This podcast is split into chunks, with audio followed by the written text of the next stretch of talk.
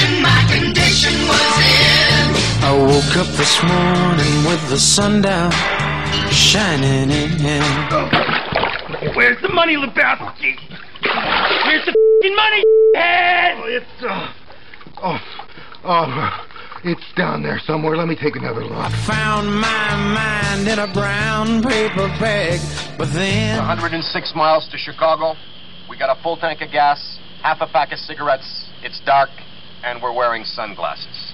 Hit it. tripped on a cloud and fell eight miles high. I tore my mind on a jagged sky. Okay, you know, you guys aren't privy to all the new so Get uh, iPhone You know, that's what you uh, that's what you pay me for. I just dropped in to see what condition my condition was in. Illinois Nazis.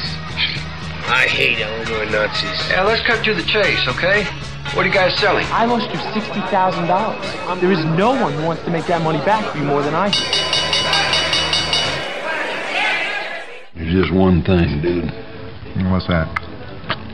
You have to use so many cuss words. What are you talking about? Don't worry, nobody's listening anyway. I woke up this morning with the sun down, shining in.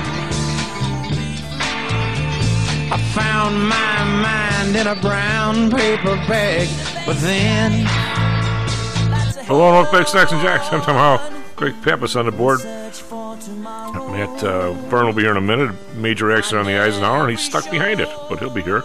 S&P futures down 875. NASDAQ futures down 3650 as we have a downgrade of the U.S. government. Well, I won't exactly say a downgrade. Although, I guess it's a downgrade. I don't know. What would you call it, Greg? It's what, are they, what, are they, what, are they, what are they calling it here? Uh, Moody's, it says it downgrades U.S. outlook. Performance im- improvement opportunity. um, yeah, it's uh, uh, but this isn't. They didn't. We just had Fitch a while ago take the U.S. government from uh, AAA to AA plus. These guys lowered its credit rating outlook to negative from stable. Um, Moody's on Friday underscored the U.S. very large fiscal deficits and partisan gridlock in Washington as the contributing factors for the downgrade. The ratings agency reaffirmed America's credit rating at AAA, the highest level. This comes three months after Fitch lowered the U.S. long-term foreign currency issuer default rating to AA plus and AAA, also citing expected fiscal deterioration, and increasing debt burden, and political standoffs in fiscal and debt issues. Now, here's the uh, the quote. In the context of higher interest rates without effective fiscal policy measures to reduce government spending or increase revenues, Moody's expects the U.S. fiscal deficit to remain very large, significantly weakening debt affordability. While there is zero default risk of U.S. debt, the lower credit outlook remains relevant for its impact on the attractiveness of the debt for foreign investors, blah, blah, blah, blah, blah, blah. So Jay Hatfield, CEO, it's Infrastructure Capital Management. Here's another guy, another quotable guy. Um, I'll give you a quote. How, how's this, Greg? How, how controversial is this quote? You morons, they already are defaulting. They're printing money to pay their debt. Yeah, Is that a quote? that's uh, That's how. That's how. That's how, how uh, people works, who huh? can print their own money default. They print more and give it to you. why not? Yeah, that's why states can't do it, cities can't do it, but the U.S. government can. And as long as all the other countries in the world are doing the same thing, if you ask anybody, some anybody who's learned, even people who have, uh, I'll say they're on TV as they make them learned, uh, they'll say, "Gee," the, you might say something like the U.S. dollar's value is going down. What do you mean? Staying right there with the pound, staying right there with the euro. Yeah, but they're doing the same thing. Well, yeah, but so what? Well, okay, so what? That's what happened in the Weimar Republic, right? Yeah, I mean they weren't the reserve, but you know, Uh, they were for Germany for a while. yeah, Um, that's so what happened. Not. I got to believe that the. Uh, I should probably check this, but I'm going to say since the Turkish uh, currency was it the, the lira? I think it's the Yeah. lira. It's gone straight down. I think their market's gone up, isn't it? In terms of the lira. Inflation. Yeah. It, uh, goes let me, you know, let me let me check that. Anyway, the the song you played earlier was from Styx, correct? Yeah, I was trying the it, uh, the browser wasn't being nice to me. Sorry for the rough transition. Um, well, see. those browsers always mistreat me too. Yeah, yeah, but I'm supposed to be better at that, aren't I? Uh, you're supposed to be really good at it. Let's see.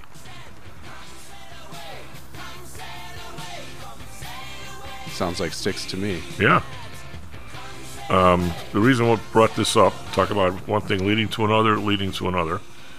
There I was Saturday night uh, with my my significant other, my female, Aud will be on later. Sailing away to St. Charles. Yeah, so sailing away to St. Charles. Um, her friend and a terrific lady. Uh, matter of fact, we might try and get her on on Thursday because she would be a terrific guest.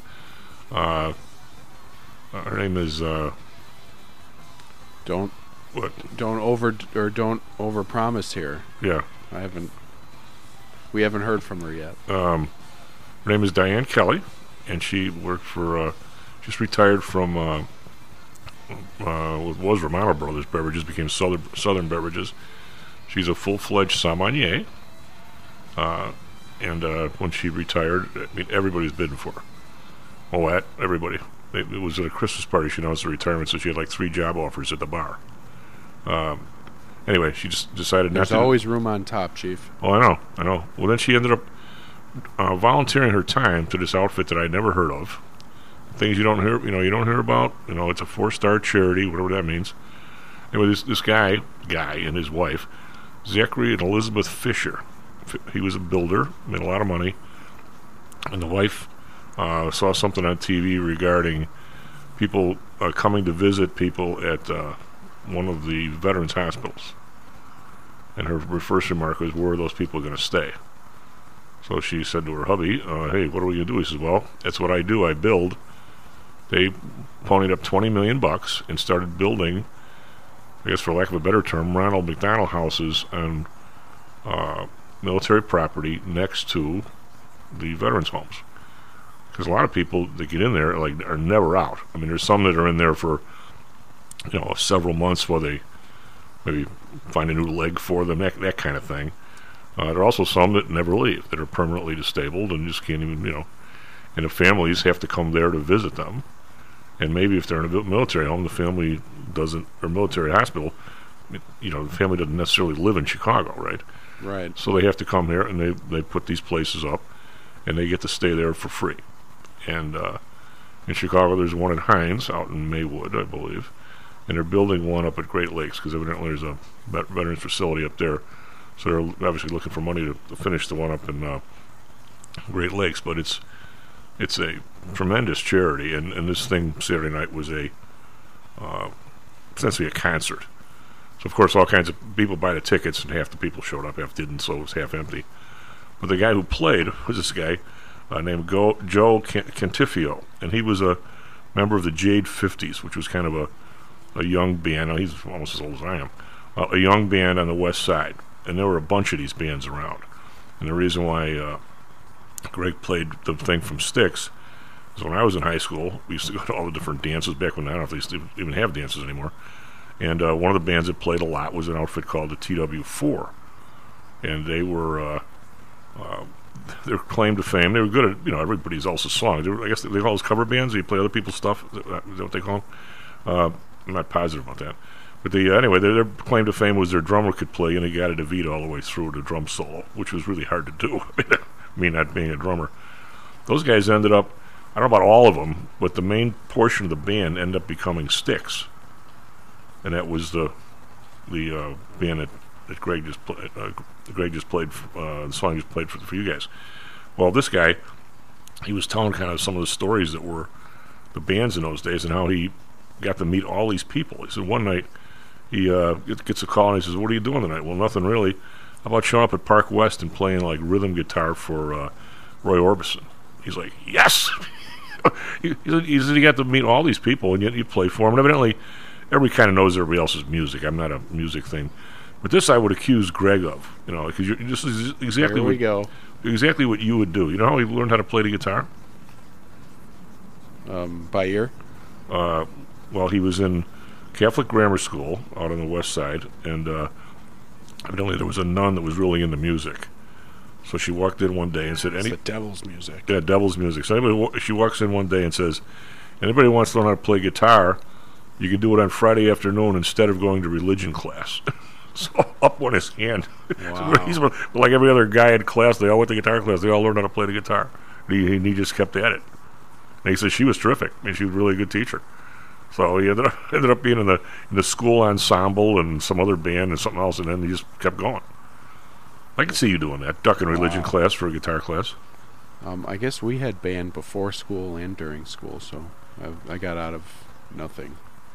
I went to school extra for that. Oh, really? So you, you were in a band? Oh yeah. What, what Yeah, was your lots of fun? What was your uh, High school and college. What was your uh, Weapon music- of choice was the trumpet. Really? Yeah. So. My nephew did that Three- in, uh, three in high school. Yeah. How good did you How good did you get at it? I mean, we were pretty good.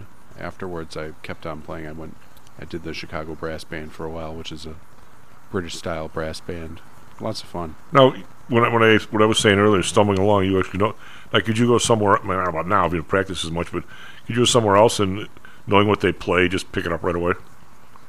Uh, with brass, you really need to be, you know, locked in the zone and practice. But I'd say the difference between the amateurs and the pros are not only the, you know, there's there's a big there's a big uh, consistency thing that you need to be able to, you know, you can't just play it once right. You need to be able to play it 20 times in a row, and you need to be able to do it perfect every time.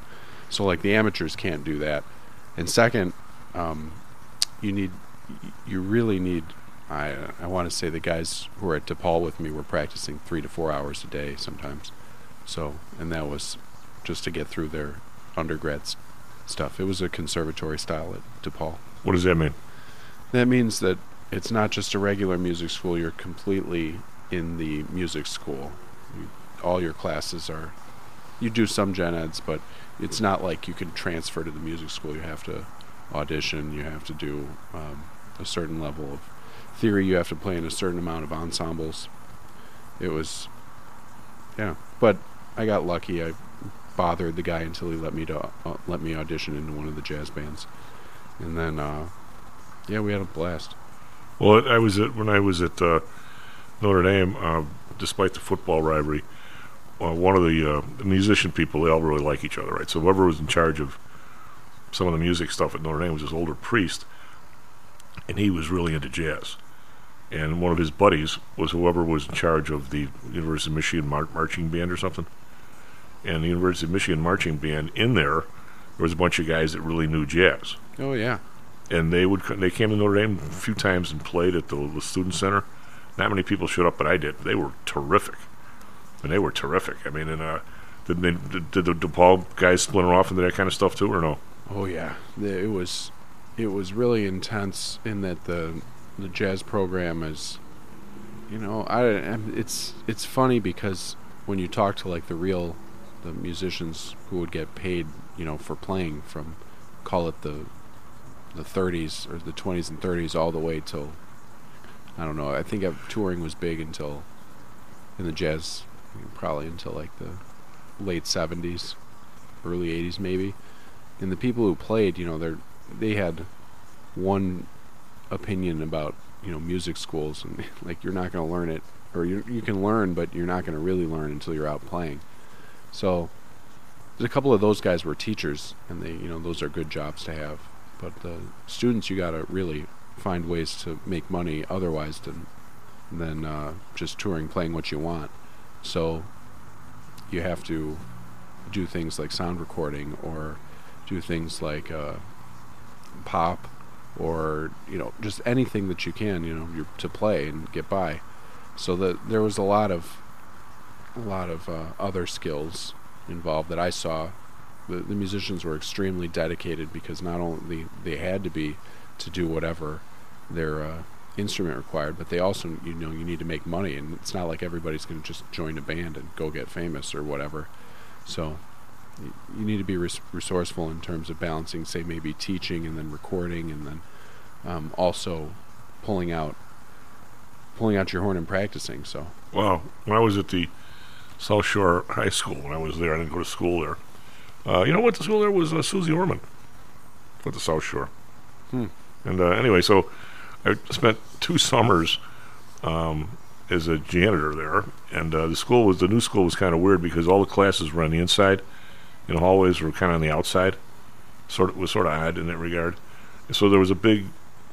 You could actually use the outside hallway as like a track. So one of the one of the janitors, kind of an odd duck, nice guy, uh, African American dude, was a he'd run. I don't know how many miles. It was like six times around was a mile. It was a huge school. Anyway, so, and the guy was he was then he would sit and meditate in his, some kind of Buddhist pose. He was a, he was a Buddhist, Oh, but he also was a serious rock, all kinds of drummer. And uh, I don't know. The bands evidently don't. They don't. A band. Well, now of course they're huge. I mean, if they play somewhere, you know, it's nothing but money. In those days, sometimes the, the smaller bands didn't travel with the whole group, right? A lot of guys didn't bring a drummer. He said you'd bring your, you know, obviously the lead singer and a, maybe guitar player, maybe your keyboard, whatever. you just find a drummer at Yeah. whatever venue. and he would just he would just he would drum for all these guys that came to Chicago and do stuff. Wow. And I said, well, what, what's the hardest to do? He says, well, you learn pretty much everything along the way. He says, but he goes, by far the hardest is comedy. I go, what do you mean? He goes, you don't know where the punchline is. And you're supposed to give it the boom, you know, for the punchline. He goes, if you don't rehearse, you don't know where the timing is on, on the on the comedy. He goes, it's that's very difficult. He says, jazz not so bad. He goes, it's probably the hardest. He says, but still, it's not. It's not that hard. He goes, you just, uh, you know, he goes, once you know everything else, you you know, I mean, there's only so much there. You In just jazz, there's there's a certain book, and they call them standards. And pretty much, as if you're a student, you're you're learning all those standards. So you've got you know a couple hundred in in your head, and you can then you know go out and play if somebody calls a tune. Um, you need to be able to do it, and I can't do this, but you need to be able to do it in all 12 keys, pretty much. So your whole learning experience, at least in that in the pop and jazz world, and, and is learning to say play a tune, but you need to start on say first whatever key it's in, and then you move it up a half step, and then you move it up, or you go around the circle of fourths, meaning you you start on different notes. You start the song from different notes, not just in case you know the the guy starts wants to play it differently, but um, some singers or call it other performers will want to do it in different keys. So then all of a sudden, you know, your song is a is a di- in a different key, and you need to be able to play it right there on the spot. So a little bit different. Well, he, this guy was saying that he, uh, his parents weren't all that into it, but he did get a guitar from his dad for Christmas, um, from Sears or someplace. So he, he had to learn. He, he got a 45, and he learned how to tune his guitar from the 45. That was pretty scratchy. Was that even possible? Yeah, yeah. If you get the what is it, E A G B? I don't know. I was asking I- you. But you you start at the bottom and you work your way, you work your way up. Well, how long does it, does it get to the point where you can tell a pitch right away? Because I could never even think of that. tuning tuning you should be able to come say within 25 or, or 30 cents within you should be able to if you can play i don't know it probably took took the violin and, and string players maybe a couple of months to be able to tune a little bit better. But if you're teaching yourself your ear gets your ear gets pretty good. I mean you're you need to be able to copy what's on the what's on the record and, and get uh, proficient by yourself so you be you're more creative than you would be with like an old teacher standing right next to you yelling at you Well, some of those old songs, the lyrics, you know, the guy's singing them all the way through himself. Uh, MacArthur Parks is a long thing to sing. yeah and so is uh, uh, the day the music died, right? Right. And uh, I mean, it does. You know, it's, it's like a paragraph. It's more than that. It's just, and they're not. There's some refrains, but not very many. and i bet you had most of it memorized Well, no, he didn't have anything in front of him. right so i mean he probably has been playing since the Well, since, since the yeah '60s or since the 60s right So I mean, you pick this with it. But I, I still don't how, know how these uh, people were totally spaced out when they were doing. it. I don't know how uh, people sing, you know, White Bird all the way through. How Gracie Slick you do that, or how it was the Moody Blues was a White Room. I mean, how did, I mean, you can't, you can't even hardly read the thing, much less sing it. but in the white room with, with- with black curtains at the station, how do you sing that? You It's barely even hard to read it. But anyway, what do you, so what do you what do you make of this downgrade? This is just another. I mean, I guess before we go to break, uh, back to real life well, yeah, I- I just it's very hard. I mean, this weekend people were asking me, you know, about the market, and I have a couple of clients that want to talk today about, you know, obviously individual stocks are flying up, the rest of the market isn't. Do you need to be protected now, or do you not? You know, these conversations always come by whenever. I mean, you have essentially seven to ten stocks going to the moon. The rest of the market was up a little bit last week, but it's basically languishing. You've got oil with two wars going on, going straight down. Um, you had gold going nowhere, which and you would think that those things would be doing something. Um, and you've got a government that's you know doing their best to go broke, uh, and interest rates are going up, or for at least they were until this week.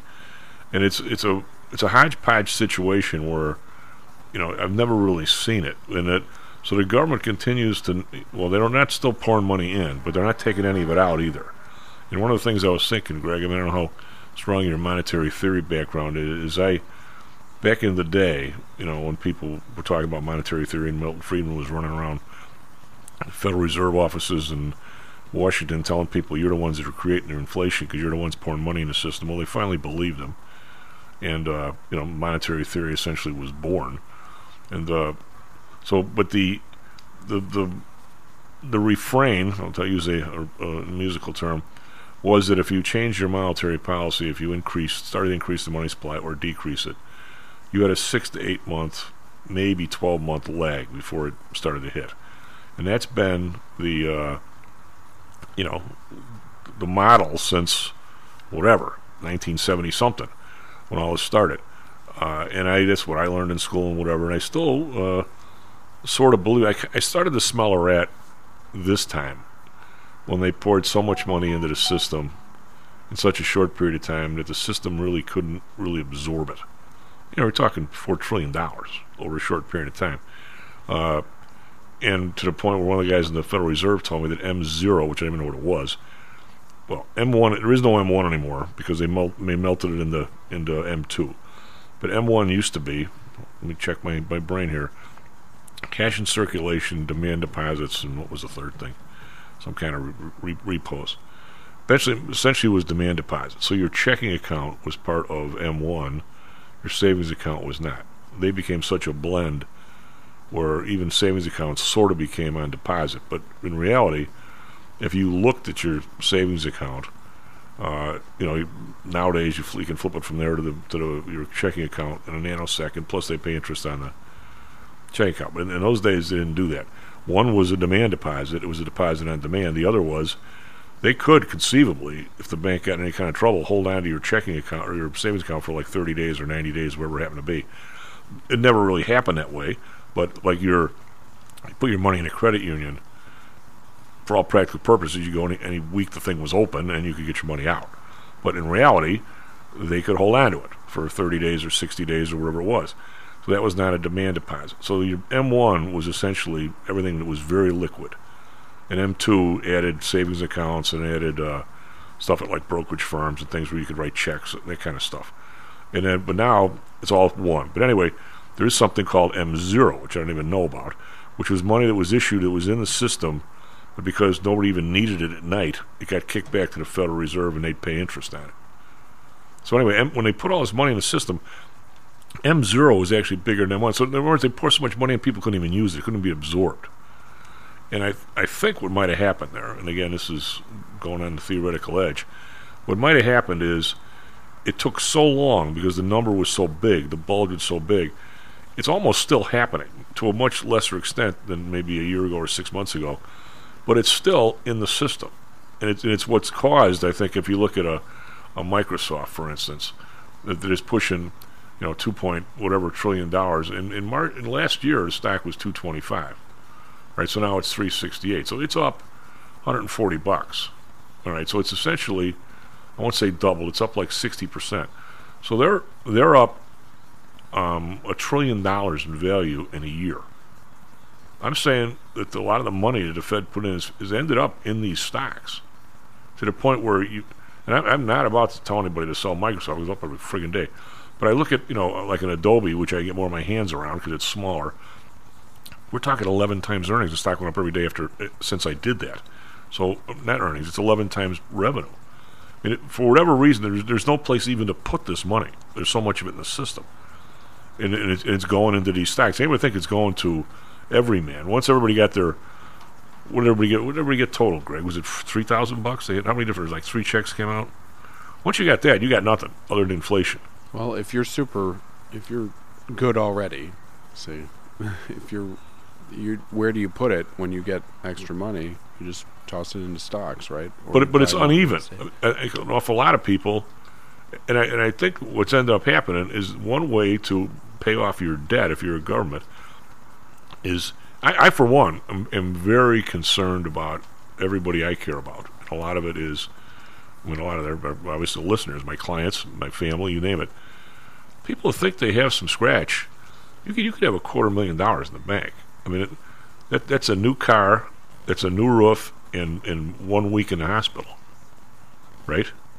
I mean, it's it, the prices Well, of this stuff. hopefully you have insurance. Well, I'm, I get it, but I'm saying you could. A lot of people, well, the people in the building here, uh, they have they have a policy now. I mean, I you know everybody talks to me.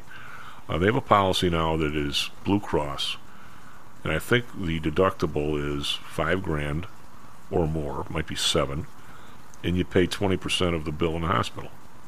You you can run up a ten thousand dollar bill in two nights, Easy. easy, or twenty thousand. I mean, in fact, one of the guy's wives went to Northwestern and had a, a few tests on a Saturday morning. She was out by noon, and the bill was like twelve grand or something. For what? For for using two machines, three machines that, that have a fixed cost of your variable cost there is like next to nothing. Lou sent me uh, a thing Thursday after we had Katie on, and people are giving all these money, all this money to these, uh, and, they- and you should, by the way, to this research like Katie was talking about. He says the hospitals are not not are totally shameless. They put a thirty to fifty percent overhead rate on the money that those people are using in the labs. So they're they're they're stealing half the charity money. Very nice. Yeah, very nice. Good racket. Yeah. Anyway, S&P futures down nine, Nasdaq futures down thirty six. I don't think this downgrade is uh, going to do really much for the market. Probably just another buying opportunity because I don't think it matters. I think there's pour enough money into where the market's going to keep going up. Uh, everybody else's everybody else's cash will be worth less and less. They don't know why they're getting poorer and poorer, even though they have more and more. We'll be right back, Stocks and Jocks. How much confidence do you have that your investments will make you wealthy? Do you truly know the odds? Welcome to Luckbox, the control freak's guide to life, money, and probability. Luckbox shows you how to gauge the likelihood of success before you commit to an investment or any other decision. And Luckbox is free for one year at luckboxmagazine.com/jocks. Each new issue dives deep into the current investing climate, separates the signal from the noise with relevant trade ideas, and equips you with cutting-edge tactics you don't already know.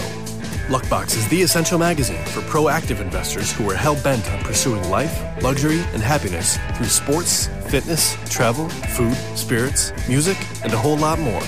Smart investors don't bet on possibilities, they play the probabilities. Luckbox is $7.99 on newsstands, but you can subscribe for 10 free digital issues at luckboxmagazine.com slash jocks. Don't rely on luck. Get Luckbox at luckboxmagazine.com slash jocks. Stocks, jocks, Stocks and jocks. stocks and jocks. You are out of control. Here, right now, right here, right now, right now.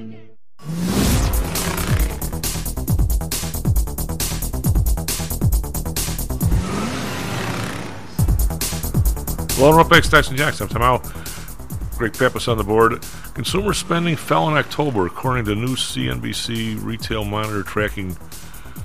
Greg, we talked about it for how many months beforehand? Do you think a chunk of that was the fact that everybody started sending money in for their student loans?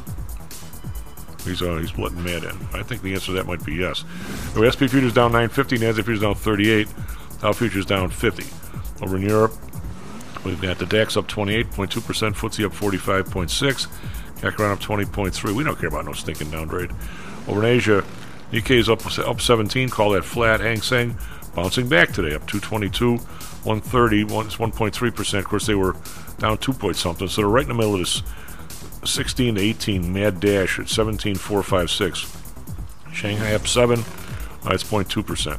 As a way of review on Friday, yet another huge rally. Dow was up 391, S&P up 67, Nasdaq up 276. It's 2%. That's a huge day. Is after a down day on Friday, but we, we, we stuck that right behind. Uh, the 10 year unchanged at 4.63. The Bund down one basis point, 2.69. Japan up 2.88. Uh, oil, which has been getting clobbered, it's up 25 cents today. Uh, it's up to 77.42. The whole world uh, calling for $100 a barrel this year. Well, that was before a war, and now we're, we're 23 hours under that. Brent up 28 cents, 81.71. And just you know, a lot of clients this year were clamoring to be in oil after last year. All your uh, high tech stocks were down. They want to be in oil and not high tech. And now it's totally flipped around this year. Natural gas up 16 cents, 319. RBOB unchanged, 218. We had gold up 440, finally an up day, 0.2%, but still only 1942.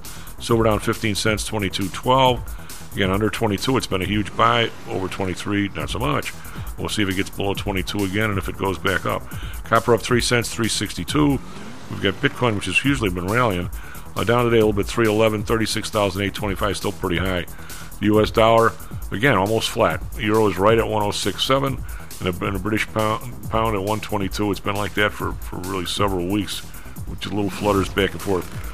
Uh, Matt, you just got here, but what do you got for traffic, weather, sports? Yeah, good morning. Uh, these are going over. Uh, How's the traffic, man? not fantastic this morning. Uh, I can say firsthand, uh, coming in on the inbound. Uh, yeah, right here we can see it is yeah over an hour. Uh, currently 43 degrees here in Chicago, uh, 61 today, mostly sunny and cooler. Down in Phoenix, 63 degrees now, 87 degrees today, mostly sunny. Uh, traffic uh, inbound on the Kennedy from Montrose to in- interchange, 22 minutes. Uh, inbound Edens from Lake Cook, 45. Inbound Eisenhower from Wolf, that's 52 minutes. Yikes. Uh, inbound Dan Ryan, 95th Street, interchange, 19. inbound Stevenson from I 294 to Ryan is 33. Uh, and we have some games here. Here are, uh, I believe this is for uh, college football. Uh, Michigan State versus uh, Ohio State, 3 to 38. Uh, Michigan and Penn State, 24 to 15. Rutgers versus Iowa, Iowa 1, 22. Illinois and Indiana, 45 to 48. That's Illinois with 48. And Minnesota and Purdue, 20, 49 to 30. Purdue is 49. And got Purdue won again. Oh, that's, that's unreal. And Greg Jeffs, NU. Give me, give, what's that one? Northwestern. Northwestern. Okay. You North. should, know, you should know that when you live right up there, for God's sake. North. Well, it's, miss, it's missing an, another U. Oh. Catch me. It's a one U for a double U. Well, and uh, yeah, it's Northwestern 24 to 10 with Wisconsin. Uh, that's all for now. Thanks, Greg, for setting that up. I appreciate that. The uh, so maybe you should have taken the Kennedy today. Yeah, honestly, probably it, it, changes every day. That's the tough thing with this uh, construction at the moment. Uh, and actually, you know, from what I've heard, from what I've seen uh, today, was not related to construction on the uh, Eisenhower, but some sort of accident. Because yeah, backed up for about 52 minutes uh, from Eisenhower to Wolf. Well, the way people are driving, it's. I made the uh, turn from Kingsbury onto North Avenue this morning, which is normally pretty easy, right? Mm. But some guy is coming. He was going to make a left turn where I was making a right and he was like a little bit behind me. Instead of just waiting, there was nobody behind me. I mean, you know, how, how the 30, 30th of a second or whatever it was, he makes his huge left turn into the what would have been the oncoming traffic. Yikes! Wow! And sped by me that way because he had to get ahead of me. Well, there's no more patience. It seems. No. Got to have that instant gratification. It's the it's it's the, it's the generation. It's everybody. Yeah. You know, if if you're delayed for a second and there's a red light, you should have made the green. Actually, I thought it was it was all the Dan Ryan, uh, but we came back uh, on, on 355 coming from St. Charles to Orland. There was the obligatory one person shoots by at uh, 100 miles an hour and three other people have to chase him because he's getting away with something. Mm. It's not just the Ryan. It's kind of all over the place. We need a couple of cops, I think. Yeah. We could use a few. Just we, a couple. Do we have Mr. Flannigan? Oh, we do indeed, yeah. You do. Good morning. Yo, how are you, John? I'm good. Good time. How about you, Matt? It was an right? interesting weekend for everybody, and uh, you went to a concert?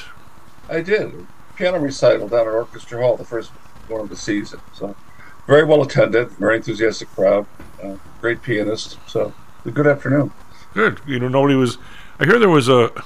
I heard rumor that there was a. Normally, where not normally where I go, but once in a while I go to the Restaurant Depot on Saturday morning, and one got with my brothers yesterday, and Dan, who's a uh, fireman, my uh, my niece's boyfriend, great guy. He's a he's a paramedic said they had a, a couple of robberies where guys pulled into the restaurant depot parking lot on Saturday morning where I might normally be, started robbing guys in the parking lot.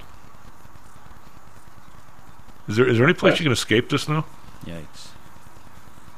Well, I was gratified to read that they have made two arrests in that rash of, you know, smash and grabs and uh, thefts in uh, Lincoln Square and North Center last not this past weekend, the one before that.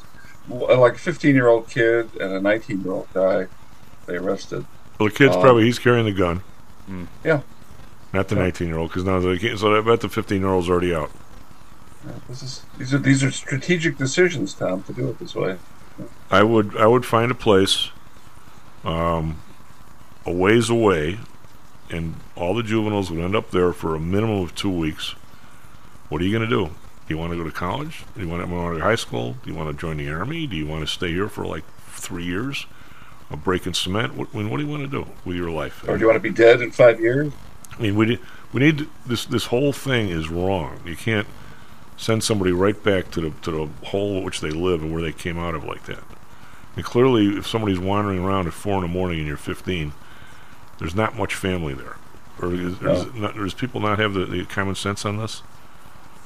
Mean, there needs to be some way to break this this pattern. And the idea is that uh, you can't even mention the area people came from. If that's where the problems are, uh, you know, if you have a broken leg, I really would like the doctors working on my leg, not my arm. You know, I mean, there's no, there's no, you have to you have to send the resources where the issues are. Mm. In some areas, the issues the people are white. Some areas, the, the people are black. It's not like it's all one or the other. I mean, what what if somebody would have in the South, when the Ku Klux Klan, when they're still probably around, was being total morons and idiots and and, and, re- and messing with people. So every time you, you arrested three white guys, did you have to arrest a black guy? What, they didn't do anything. I mean, what what are we doing here with this? This makes absolutely no sense. We, we we know where the problems are. We know that every night there's there's there's carloads of how many people you think? And now it's becoming daytime too. There's people driving around in cars that are probably stolen, looking for mayhem. They're armed to the teeth, looking to rob or just pick people off. And it doesn't matter what the neighborhood is now. Unless you address that and say this is going to stop, and we're going to have cameras, we're going to have cars, we're going to be watching for these kind of plate these the the, the the stolen license plate, blacked out car pulling into Lincoln Park at, at two in the morning. What are they there for? I mean, come on. There's a, there's a certain amount of common sense to this, isn't there, John? But but we don't seem to have it. Well, you, you, you and I remember, Tom, you, the, you know, curfew laws Yeah. still, are, are still technically on the books as far as I know. There's a lot of laws on the books. But yeah, but it, but it really was a, a, I mean, deterrent isn't even the right word. It's not strong enough. Um, I was always very conscious when I was in violation of the law if I was out without my parents in any situation. And the last thing I wanted was you know getting dragged in on a curfew violation if I were riding around in somebody's car at two in the morning. I, I was by doing that I was in violation of the law, and I was extremely sensitive to the power of the police to, uh, you know, arrest me, write me up, humiliate me in front of my parents and family members.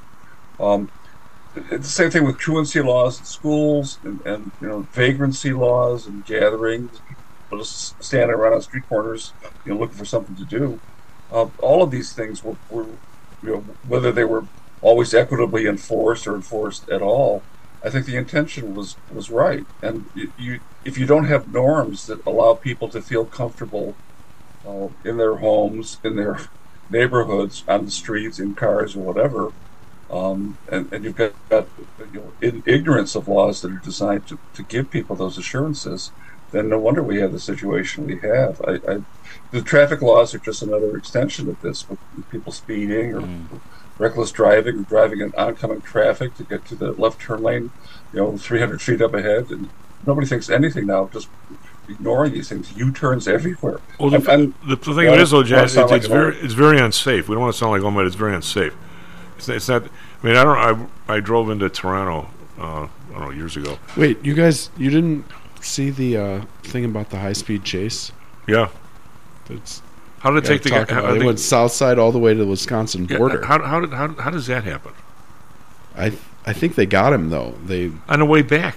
Yeah, the Give us the some details. Tribune. What happened? Yeah, the Tribune. I think it was yesterday. I was reading that a guy did some armed robbery, obviously, but he was on the south side, and then they they knew which car he was in though, so they knew which car was it. They called the helicopter to follow him, and all of a sudden they're on like a two-hour car chase. It goes all the way to the Wisconsin border. Nobody was hurt. Any anything, you know, nothing happened a lot. But he was, he was like on uh, 94 and went all the way from you know the south side all the way up to like the Wisconsin border, turned around, I think the Wisconsin police were notified in case he went in there, but they had the chopper and I read on Twitter one one guy said, "Why did 27 police cars just fly by me?"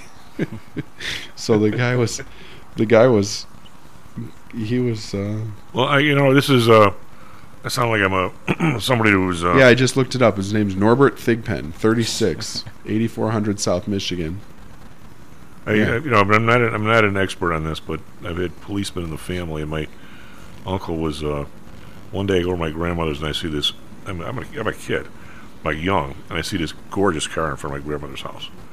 It's a '57 Olds convertible. You know, those are beautiful cars. I walk in, whose car is it? My uncle goes, "Well, I'm driving it. They they wonder they they're trying to sell it." And I said, "How come they're trying to sell it?" He says, "Well, they." It was uh, stolen or something, and they can't find the owner. Just you know, who knows whatever the deal was.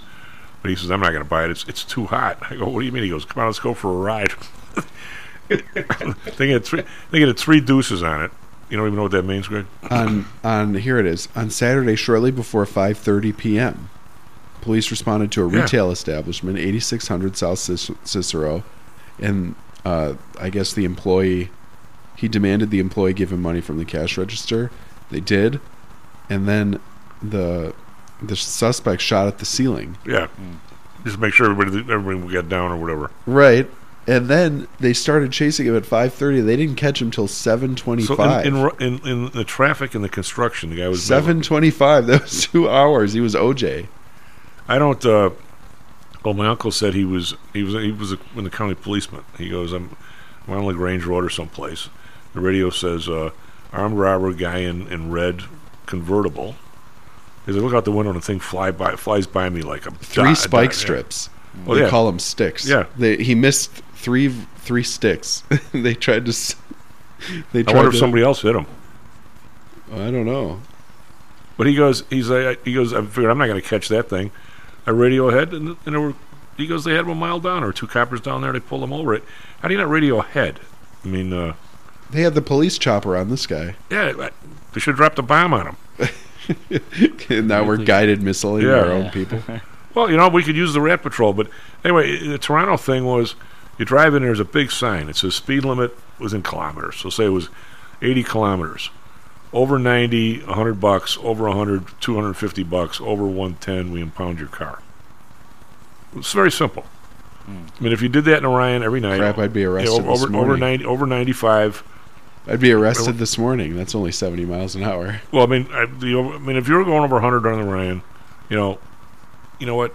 It's or 95, impound the car. I'm not saying you don't ever give it back, but make it a real procedure. I think if you did 15 of those a weekend, six weeks from now, you'd find a lot less of it. Just saying, because word word would get around. Let's just say. There's a deterrent effect, Tom. Very powerful deterrent. Yeah. So anyway, John, we were we've been talking about all this. It all kind of is somewhat the same subject. What do you what do you make of the downgrade of the U.S. Uh, well, I won't say downgrade. They're on credit watch. Uh, I'm going to say that this whole idea of a, the federal government not being able to pay their debts, they're not going to quote default. They're just going to print their own money and pay their own debts, which is essentially what they're doing, and and, and that is the, the cruelest tax you can put on your population. And one of these days, I hope people wake up to the fact that every time you get a, a 10% inflation number on a year, even if you know they're lying about it, that the hundred dollars in your pocket is now worth 90. And I, I don't understand why more people don't put that two and two together and be pissed off about it, but they they sort of should. And I was just talking earlier that you could think you could have a quarter mil in the bank, you go buy a new truck, uh, have a new roof put on, and spend three nights in Northwestern, and you're broke. And I don't think anybody has a clue that the numbers have gotten that bad. And most people don't have a quarter million in the bank. Just saying. You know, I, I suspect that the you know downgrade or credit watch, you know, isn't any more threatening than the fact that we're facing another government shutdown. Uh, you know, so how many weeks since the last threat? Well, it's the same subject, right? Yeah, it, it's become so routine. Um, nobody is, is upset about it. Even when the, when there seems to be jitters in the international markets over this, I don't I don't think there's any sense that this is something that is you know going to change behaviors or you know really you know al- alter people's you know, prognostications. Things just sort of lumber along, and we, we become so desensitized to what real dislocations are anymore. We don't we don't really respect the system when it sends signals that should be you know creating fear or loathing among us. Uh, we expect somehow this to be a bailout at the last minute, and some somebody will cave somewhere, and there'll be money printed to cover it, and you know we'll wake up the next day like nothing happened. Uh, we've, we've been lulled into this so often that you can't blame people for thinking it's the norm now. Well, Greg, how many months ago did you uh, you time the uh, uh, the clock? Yeah, I Was timed it. six it months was ago. like 41, and now it's 31. Yeah, this is the uh, this is the na- national debt clock. Um, uh, million dollars, how long it takes? I guess the real question is what what's the uh, impetus or what's the important turning what's the important point that that forces uh, discipline or financial discipline? Um, you know, So that's what we got to look for. The, the host of the show to, to, kick- to kick the two the two uh, subjects together. It had to be what? Was it before you were even on, John? Two, three years ago. Somebody shot out of a car on Lakeshore Drive at noon and hit a baby and killed a baby. Yep. In, like Monroe and Lakeshore Drive, and I said, you know, that's it. that's it. That's as far as it can go. People are going to start being really pissed off about it, and we're gonna we're gonna end this. Just just like the St. Uh, Valentine's Day massacre, even though people kind of loved having the mob around because they were good for business, it it turned the whole thing against them, right, John? I thought this this is the day. This can't get any lower. How much lower have we gone since that day? Same thing with this. We're up to in, in 2000. This is the, the math here. About 1980, the federal debt was uh, roughly a third of the GDP. In 2000, it was 55% of it. Now it's 124% of it. And we're talking in the- 23 years. So in 10 years, it's going to be 200 and some times the GDP. I mean, where are we going with this? It's just, I mean, I, there, there, but you've answered your question, Greg. I don't. I. I.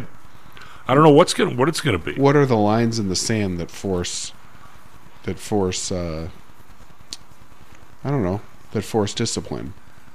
I, so well, it- one's cash squeeze, so the government's going to shut down or the government could shut down. That would be a you know, decrease in government demand or whatever they want to call it. So maybe there's a buying opportunity there. But what's what what are events? Wars obviously would would squeeze, but you never. I mean, not really because you just print more. Well, I'll, I'll ask you as the as the younger guy here, John. You could pipe in, uh, even though you're older. um, back in, uh, I've told this story a bunch of times. I used to drive every Saturday morning down to the south side, maybe Sunday, take my mom to breakfast. Right, good, the good son and the good mom, by the way. Um, one morning, they've got a guy on there who was on the Federal Reserve Board during the, you know, the 70s when all this stuff was happening you know, the oil embargo, 73, and all this crap's going on. So they asked him about the inflation. He says, well, you know, prices are going up, and all of a sudden we get this Arab embargo, so we, we blame it on Arabs. He says, you know, and uh, he's, the guy says, well, you know, we had, then we had uh, food prices are going up, and we blamed it on the fact that you had to deliver food by truck, and that's part of the thing. So then we said, okay, those things are so variable, they're due to this outside shock. Uh, and the outside shock being the oil prices up. So we blamed inflation on that. Read uh, supply chain interruptions, right, John? Read, sa- you know, same shit. And I, so, so they go, uh, you know, okay. And finally, one day was, he goes. Plus, we got this little guy, Milton Friedman, running around telling everybody that we're the ones that are causing it, and nobody's paying attention to him. The guy's saying this on the radio, and he, and he says, all of a sudden, one day we walk in, and even though we took out energy, we took out food. All of a sudden, we, somebody looked around the room and said, "Guys, we got inflation. we can't deny it anymore." and but at least at least they were they were regular people who sort of knew their job was to not have inflation. He says we started to fight it, and Paul Volcker came in, and you know they ch- turned the bus around. But uh, you know, but they sort of recognized it, and Carter did too, and and, and, and put Volcker in. I mean, if, if you ask the multitudes, they will tell you that Reagan put Volcker in. He didn't. Carter did. I'm not a fan of Carter, but let's at least be correct on this. And uh, so, he, you know, so now it's like we know we got it, but we don't care. What are we going to do about it? Let's just even put more more money in and, and just keep going. There doesn't seem to be. To answer your question, Greg, I don't know. But back then, it turned by the people actually who were in charge realizing that they had gone down this road and they'd, they'd gone too far, and, and they know that they had to turn the bus around. And they were they were, for lack of a better term, somewhat more statesmanlike than our people now. But now you look at what's going on with the market and everything. Then it, the big difference then I think was it happened so gradually, and I really wish I knew the answer to this question. It ha- it happened so gradually that it, it became part of the of the vernacular. When I say the vernacular, you knew the inflation was going to be ten percent. So your savings and loan were paying twelve and a half. So Grandpa Greg never was hurt by it. If he with his savings anyway. I mean, he, he was if he didn't have an increase in pay as much as inflation, but his saving, his wealth was never in danger, if, even in a bank. He didn't have to put it in the market. So the other, so the, the prices were so high. Price uh, stocks were priced as if you know interest rates were that high, and they were in, Dow was like 800. Now it's been totally opposite, where somehow or another the banks have been able to resist paying people this money. So if you had your money in the bank, you've gotten ob- obliterated, and the only place where the money has gone is into the market, and in, the, prices of stuff where people have pricing power. It's a totally different phenomenon. And to be honest with you, the Bodie is, I don't know why. Do you have any idea, John? Why, why were these guys able to pull it off this time when people in the bank got no dough? And yet, I'd like to know, Tom, what what you say is true. Remember, you know, when interest rates on mortgages and adjustable mortgages. I mean, what a revolutionary concept they were. Yeah.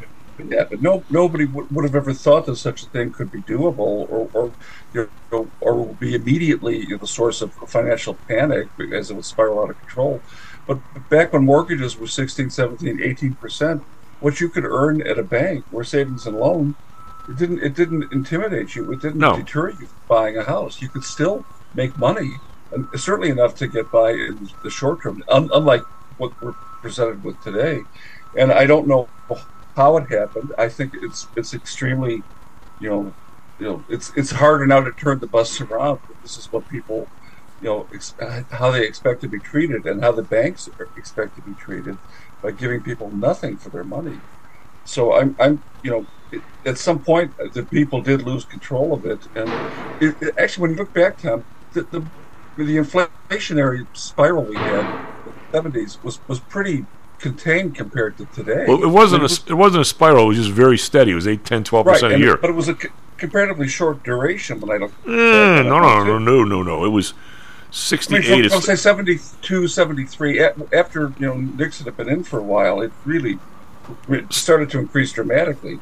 Um, I guess you could say maybe since '68 or you know when the Vietnam War was so heated up.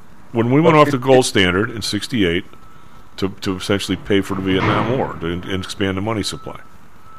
Part of it was your your buddy Charles de Gaulle kept the man in gold for his for his for his cash, right? And we didn't want that to happen.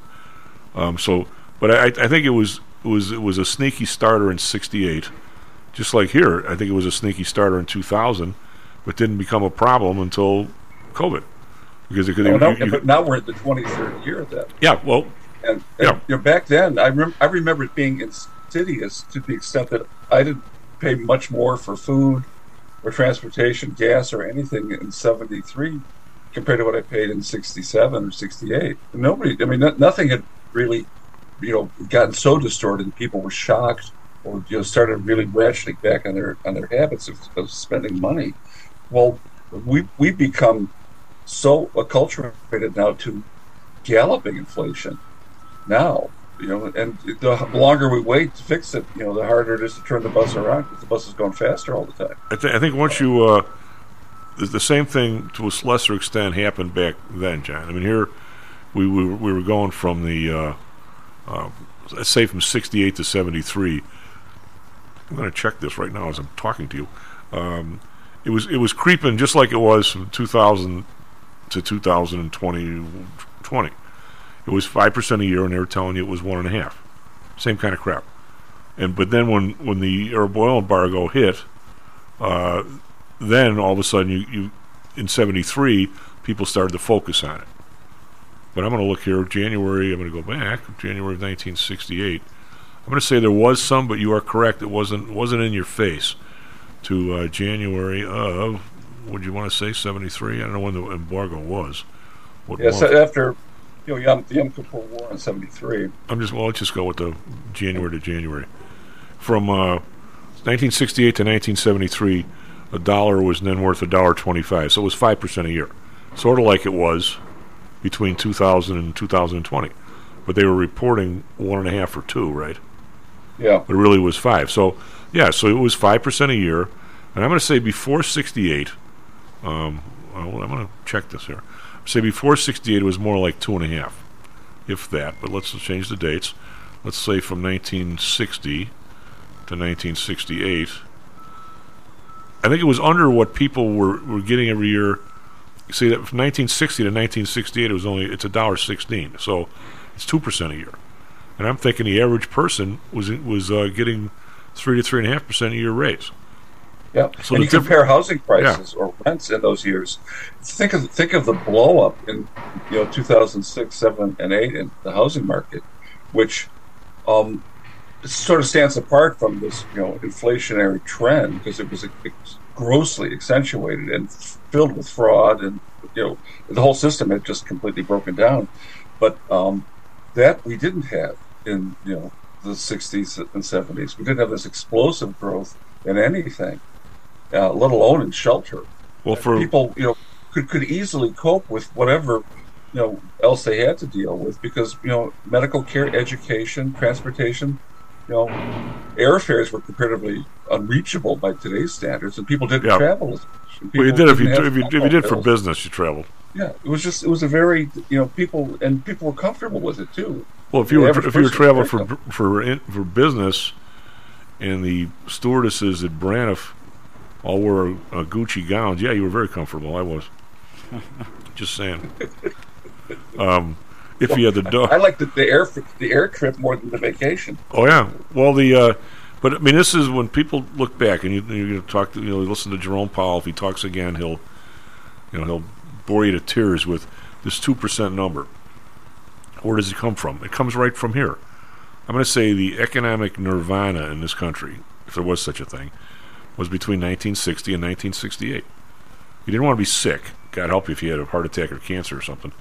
But um, or even or even a bad tooth. Out, out came the tooth. I mean, it was miserable living if, if you had anything wrong with you. Uh, but you're talking about a two percent inflation every year, which is what he's talking about all the time, right? The, the flip side was, I will bet that my stepfather and your dad and Greg's grandfather averaged a minimum of three to three and a half percent, four percent a year increase in whatever they were earning. So your standard of living across the country was going up, and everybody was growing. I mean, granted, And pe- savings were, was rel- a relatively painless Yeah. activity.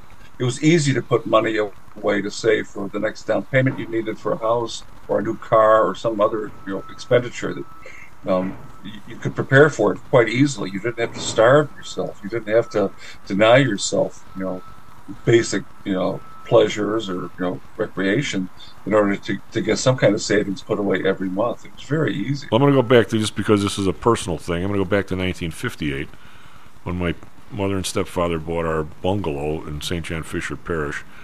A dollar nineteen, so 19 percent inflation over 10 years.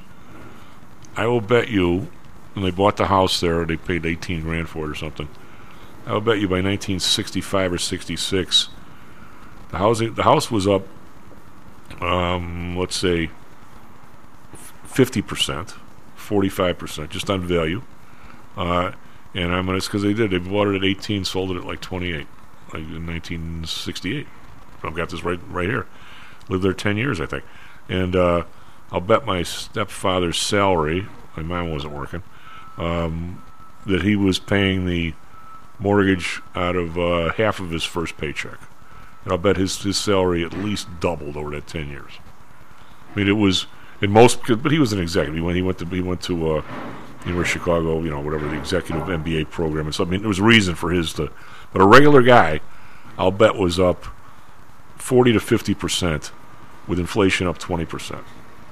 And when when Powell talks about that, I think he's talking about that era, but he's forgetting the part about real income going up, right? Two percent is only terrific if real income's going up by three. That's called growth, right?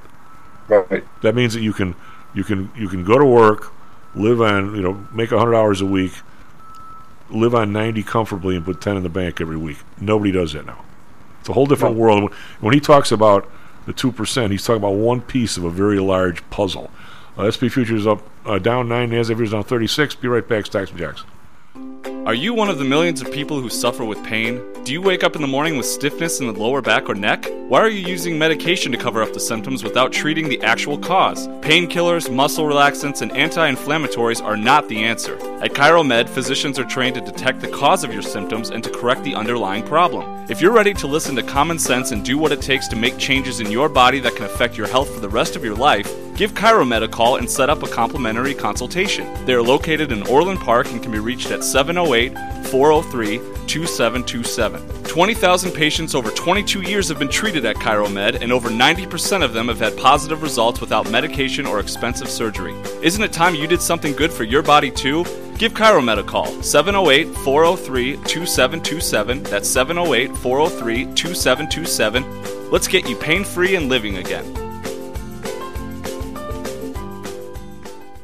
Hi, I'm Audrey Johnson, an owner of Home Source Realty and a frequent contributor to Stocks and Jocks. If you're nervous about the stock market and considering diversification, or are looking for a rate of return way better than your banks, consider adding rental properties to your portfolio. Whether it's a condo, single family, or multi unit building, I can help you select a property that meets your financial needs.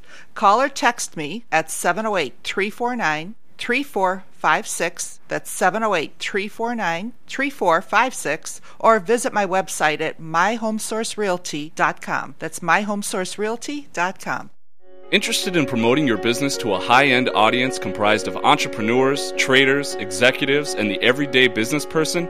Consider advertising on Stocks and Jocks. With devout listenership covering the Chicago market along with a vast online presence, advertising on Stocks and Jocks may be just what it takes to put your business over the top. For more information, contact me, Matt Weber, at matt at stocksandjocks.net. That's matt at stocksandjocks.net. Stocks, jocks, Stocks and jocks. stocks and You jocks. are out of control. Here, right now, right here, right now, right now. 106 miles to Chicago.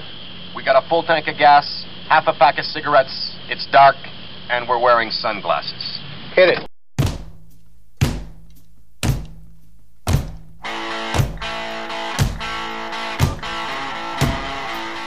Hello, and Rebecca Stocks and Jocks. Time tomorrow. Matt Byrne on the board. SP futures down 775. Nasdaq futures down 33. I will bet by the end of the day. Of course, you don't want to take my market prognostications. We're going to say, what kind of what kind of downgrade is this, Greg? Screw this downgrade. I'm buying buy the dip. Got Microsoft is down uh, 76 cents. That's the dip, buddy. That's your that's your last chance. What do you think? Uh, 96 cents? 76. But it's down. 76? It's the dip.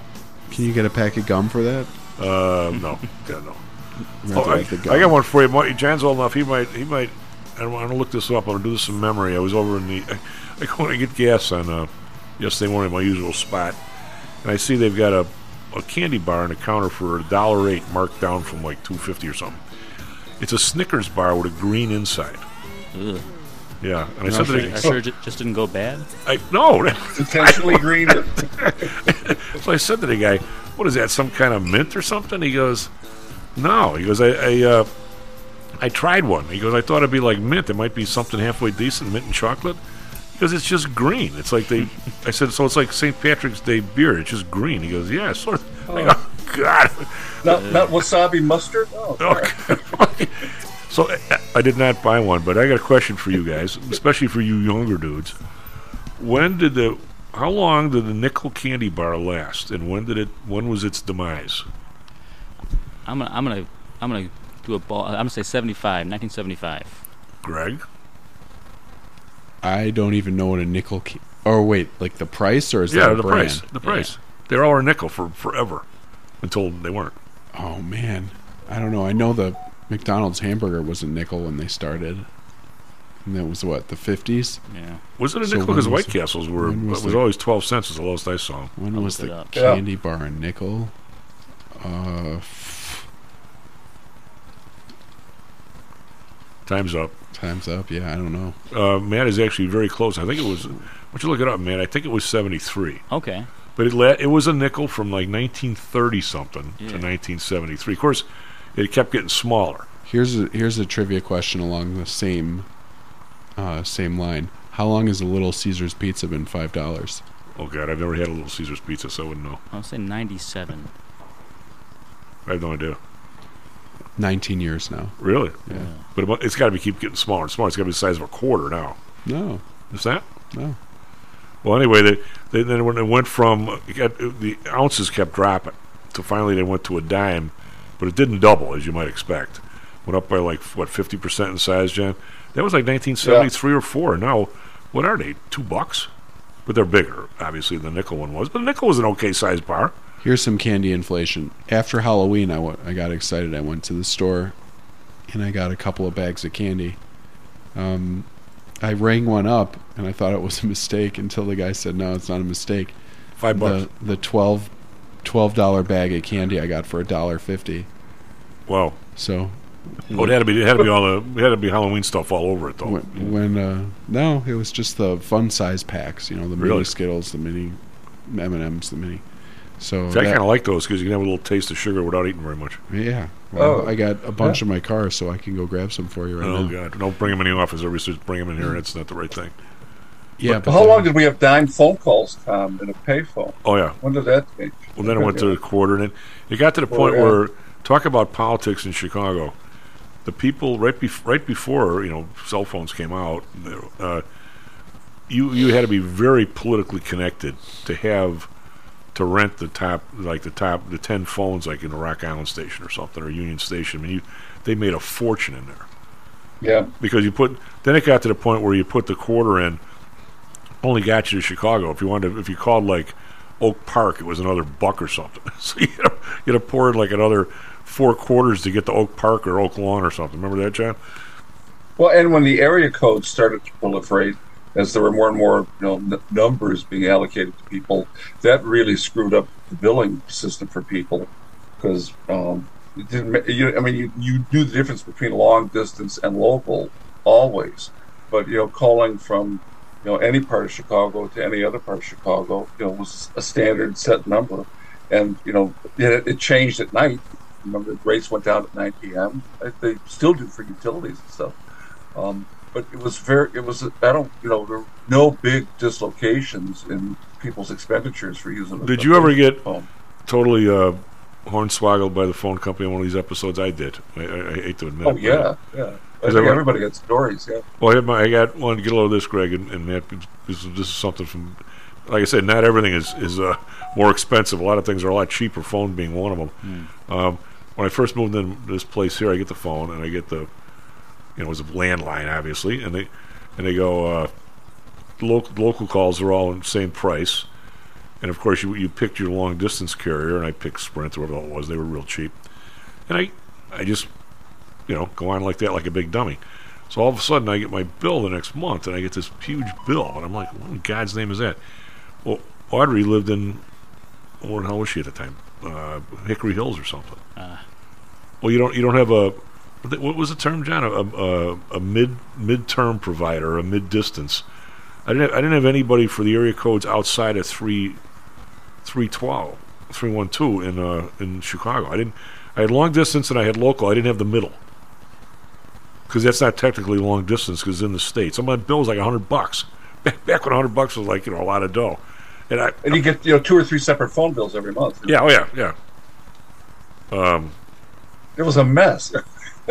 By the Well, way- and, and the breakup of AT and T, or the so-called breakup of AT and T, because it clearly wasn't a breakup; it was just a, a recalibration. Of course, Kevin has to has to uh, correct me. White Room was cream, not the Moody Blues. There you go. White, white, what was the one? Uh, Wh- Whitebird was "It's a Beautiful Day." yeah, that's right. And uh, White Rabbit was Jefferson. White Airplane. Rabbit. Well, there, there's, there's three whites. There were three Yeah. white. I keep getting them all mixed up, but every one of them had like incredible lyrics to them. There were three whites instead of uh, instead of two. Lewis Carroll, you know, poetry on steroids. Right. So the the question is on, is still on the table, even though we've dodged around it since no one knows the answer.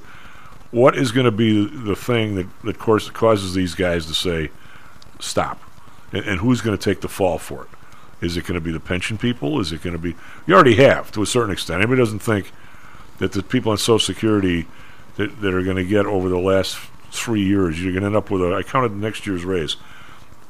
Since the beginning of COVID, uh, Social Security is up 20%, 20.5%, and I think inflation is 38 to 40.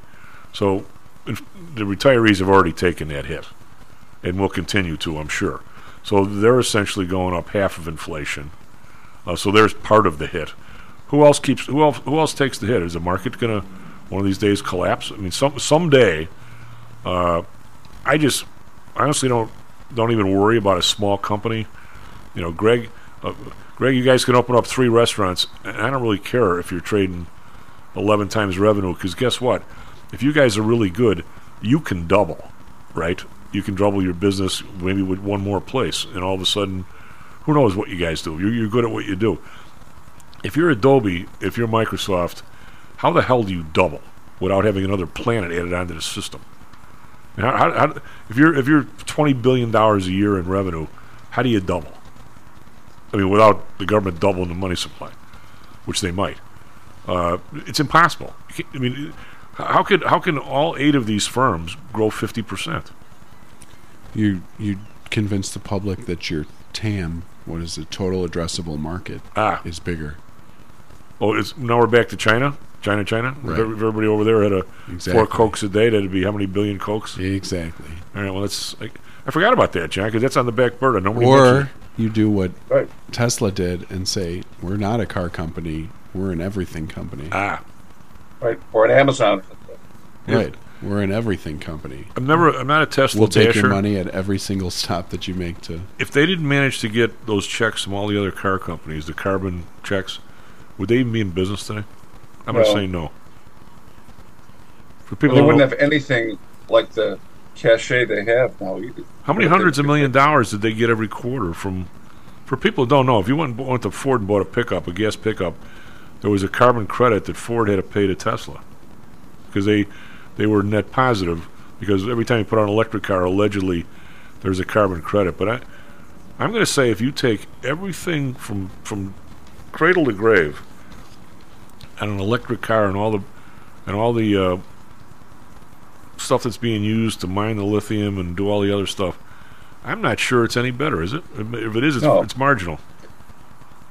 It's you know, I think you know, people are, are you know sales of, of EVs is, are tanking well, with good reason. Um, I thought they were the going in- replacement cost for batteries. The you know the, the the resale value I think is not great on them. Um, maintenance is difficult. There's certainly re- recharging. You know, taking a, a EV in a, long car trip, forget it. And that, I don't mean even like a you know a junket to the west coast, but you know driving from here to Minneapolis with an EV, I wouldn't I wouldn't do it. Where you know can you be assured of finding a station you can use and, and you know spending the eight to ten hours it takes to recharge the battery? You know, are you going to have to check into the motel to do it? I don't know. I have a I- I really think stupid question. If if I have a Tesla and I do want to drive to Vegas or someplace, how far can I go with the air conditioning and everything else on? And when I pull over, can I go to lunch and get it charged, or is it five Here's some bad news for you. Um, If you buy the Cybertruck, they'll sue you if you sell it within a year. A Cybertruck. So you're looking for a truck, right? Yeah. So you decide to get the Cybertruck. What is a Cybertruck? Oh, Never come on, of Chief. Cybertruck. I have no idea. I, I, It's I, the one that looks kind of like a triangle. Oh, the Oh, yeah. the one that they they uh, threw the rock or the steel ball at during the demonstration and broke the window. Oh, okay. Yeah, Greg, it, it does look like something from like an early version of Halo. Yeah, it looks like the Halo truck. With a, a very low resolution. So their their new truck, right? Yeah. So it's the electric truck. But if you resell it, the paperwork in the contract says that you have to pay them fifty thousand dollars, or you're liable for. You're in trouble, basically. They Oh, don't so- want people reselling their truck just to resell it, so they give you a year before you can resell Right, it. so but they're saying if my if you- economic mind would, would be would tell you that that would imply that I'm paying a hundred grand for it, and the market value is really two hundred, so they don't want me flipping it. Is that what's Right, going on? yeah. Yeah. Right. See, I'm pretty good at that part, at least. Uh, So I saw I saw one of those Rivians the other day. It looks pretty nice. Yeah, those are pretty sweet. No, okay, so my question is, I get to where am I going to get St. Louis, and, it, and it's and it's, Maybe. and it's out of gas or out of out of juice. I pull over someplace. Is it, you know, a nice lunch, and I get back in, or are we talking four hours? Are we talking eight? Do I got to stay overnight? What do I got to do? Well, but my brother and sister-in-law have a Chevy Volt, which is a hybrid, and they've had it for I think three, four years now. And I've driven it, you know, and kept it while they're on vacation and stuff. And I've, you know, what they do, their pattern is, you know, they I think they can get a hundred some miles on charge, and then of course it, it it just seamlessly switches over to gasoline powered. And it gives you the range and miles that you have left on your gas tank, and also, you know, when you have power in the and it's charged. It tells you how many miles left on your charge, but they charge it overnight. And there's two, you know, different rates you can charge it at, different amperage. Well, if, if the gas engine comes on, does it recharge? Is it powerful enough to move it and charge the battery up, or no? No, it, it isn't enough to, to pump up the, the battery to drive the car. You know, it, it does have a, an alternator, and it does, you know, it has a start, you know, a battery to start the car, which is a separate battery, just like a conventional battery that you would have. Well, you know, the the, the. Fis- the Fisker was like that. The, the original Fisker. Before they started blowing up. Well, no, they, were- they, they went out of business and came back. The original ones were Yeah, ju- were just like, but they had a diesel in there, and the diesel would kick in. And the guy said the same thing that the diesel would be enough to drive you wherever you wanted to go, but it wasn't powerful enough to charge the batteries at the same time. Right, right. Seems like a kinda great weird. enginering decision. What kind Well- of moron does that? Well, what do you mean? What do you- every time you see it, from the guy who can't design shit. Well, will, will you ever see a uh, like a train go by? You see the locomotive. That, that's what the principle there is. The diesel just charges up the electric. Well, yeah, and I mean Toyota figured it out a long time ago where you should have that the power regen or or the power, you know, get get at least some energy from the brakes. Right. So I Rivian I'm not sure if Tesla does it. Rivian has that built in if you let off the gas it automatically starts braking. Uh, that's, So that's- you're- that's- you're- if it's electric, that's called dynamic braking. Yeah. That's- What do you think stops your L car? When you're when you're when you're driving when you're coming on the train, they're all electric. And when it, when uh, On the hybrids I think it shifts you to neutral and it's just like a regular regular car. Could be, but I'm saying your- your- in your the CTA car- all electric. It seems like uh, with the at least the Rivians, I'm not sure. Maybe the newer Teslas. Well, the, the braking on a CTA car comes from the motors. Yeah. And then when you get near a station, you hear that clunk. You kind of hear that clunk. What's what do you- what's the clunk? Not on the new cars. Eh, uh, you hear a little bit of a clunk. New Maybe cars. I'm not paying attention. Well, it's actually a magnet that goes down and grabs the rail. Yeah. That, that's what pulls you. That's what, that's what takes you to a complete stop. Because there's no there's no brakes on that thing like you normally would have. There's- That's the difference between a.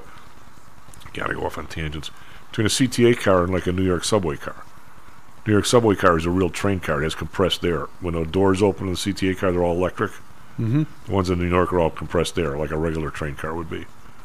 But they're 75 feet long and they're, they're married pairs, so they got all that stuff underneath. They're, they're serious cars. Anyway, we digress. We still haven't said what's going to what's going to make the government turn. I don't think it's going to be the next two weeks, John. Do you? Nope. Seems like it's when rich people are spooked enough to not continue pouring money into the market when they're actually spending money on other things like I don't know. But the market will that would be my guess at least. If the source of the money was all extra stuff from the Fed, then if that's starting to dry up now, then you would expect as soon as they stop spending it and putting it towards something else, say like higher expenses, then that's when the the rally would. Well, once the Fed primes the pump, I mean, are we? you, you where know, are we now? I mean, um, Greg, I mean, you, without knowing it, you know better than anybody how wealth and money supply can be generated because of the way the futures, commodity futures, have their margins. Because what ends up happening is is if if I all of a sudden make a million bucks and drop it off in the whatever bank, the Flannigan Bank, and you get a loan for eight hundred thousand and put it back in the bank, you just created eight hundred thousand bucks because we Yeah. both have. So in the in the futures and in the stock world, if for instance we talk about Microsoft and somebody is trading, let's say three seventy, um, so somebody wants to buy thousand shares of Microsoft at PTI or Merrill Lynch or any place, you can buy that thousand shares instead of 368 grand. You send PTI a check for what? 100 and what's that? Uh, uh, 184, right? Because you have you give a 50. Uh, How much money have they printed since COVID? Uh, four trillion, something like that. Four trillion, and the market's the market's up fifty percent or Yeah, ish. yeah. So Well, I, well, I get, I get wait a minute. I'm going to get, a- I get, you asked, I'll show it to you right now. Make that, well, since 2000, here's the number on, uh, Well, on, I'm uh, just assuming, you know, money, money supply 2000. How much? 4.9 trillion. Money supply now, 20.6. So it's up essentially four and a half times. And then if you look at in if you look at the market since 2000, it's up even more than that, isn't it?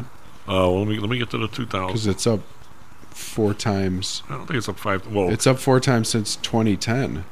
Well, the Qs were uh, 120 in 2000, went down to 20, and now they're now they're 377. So the Qs are actually, even though they've been the big stalwart this year, are actually lagging since 2000. A little bit. Too bad. So sad. Yeah. yeah Too bad. So sad. But let me uh, wh- while while you while you ask the question, I can do that on the new debt clock. I can turn the uh, I can turn the uh, what do you call her? Um, I can if I know how to do this, I will. But I'll get I'll get the 2000 number. Uh, how the hell? You know, me and computers, we're not the best sometimes. Um, Oh, that's why you got us. that's why I got we got why I got you guys. Anyway, the uh, Well, let's say roughly in 2000, the market was 115 or 120. The spiders. uh, yeah, I can get that in a second. All right, Or I guess it was higher. It's 140, but then it dropped to 90. So let's call it like 110, 120. 110, 120, and today we're 440. Yeah. All right, I'm trying to get the uh, uh, the part here where you can go back in time. Time machine. That's what I'm looking for. Uh, two, two, thou- you I want mean- 2020? Uh, is it a big mystery? No, it isn't until I can find it. Okay. So let's just call it. Uh, 15. 15 in 2020, and now it's 20.6. So we're up essentially almost Well, 30 some percent, almost 40 percent since uh, since uh, 2000 in the money supply. So if if the rich guys are thinking that the money supply impre- increases, or the the market increases proportionally with the money supply, and we're up. How many are we up since 2000? Well, how many times the money supply? Since 2000, it's up 40 percent, and that's about what the market is. No, since 2000, the market's oh, the market's four times. It's my, my money supply is up like five, so it's roughly there. So we still got we still got uh, another fourth to go. Well, yeah, it's what I'm saying. It's it's So let's buy what is it? buy some more, yeah. Five five ten calls, But five the, twenty well, calls. the question I was, I was zeroing in on with you is, to a certain extent, the market can create can create its own wealth, because if if, if somebody buys a thousand shares of Microsoft at PTI and sends them a check for half of that, Microsoft goes to four twenty five. Well, they're up. well, they're 60 buying on margin then. Yeah, but they're up. But they're up sixty five grand. So if they want to buy more Microsoft, they can buy another another two hundred shares Right. with, with the same dose. So it, it keeps it keeps piling on itself because you, you get new buying power. Your wealth in the last year or so, you look at the inflation number and you say where are retail sales coming up from? They're coming up because wealth is up. If you look at the increase in housing prices in the last two years plus the market, the wealth of the population is up three trillion dollars.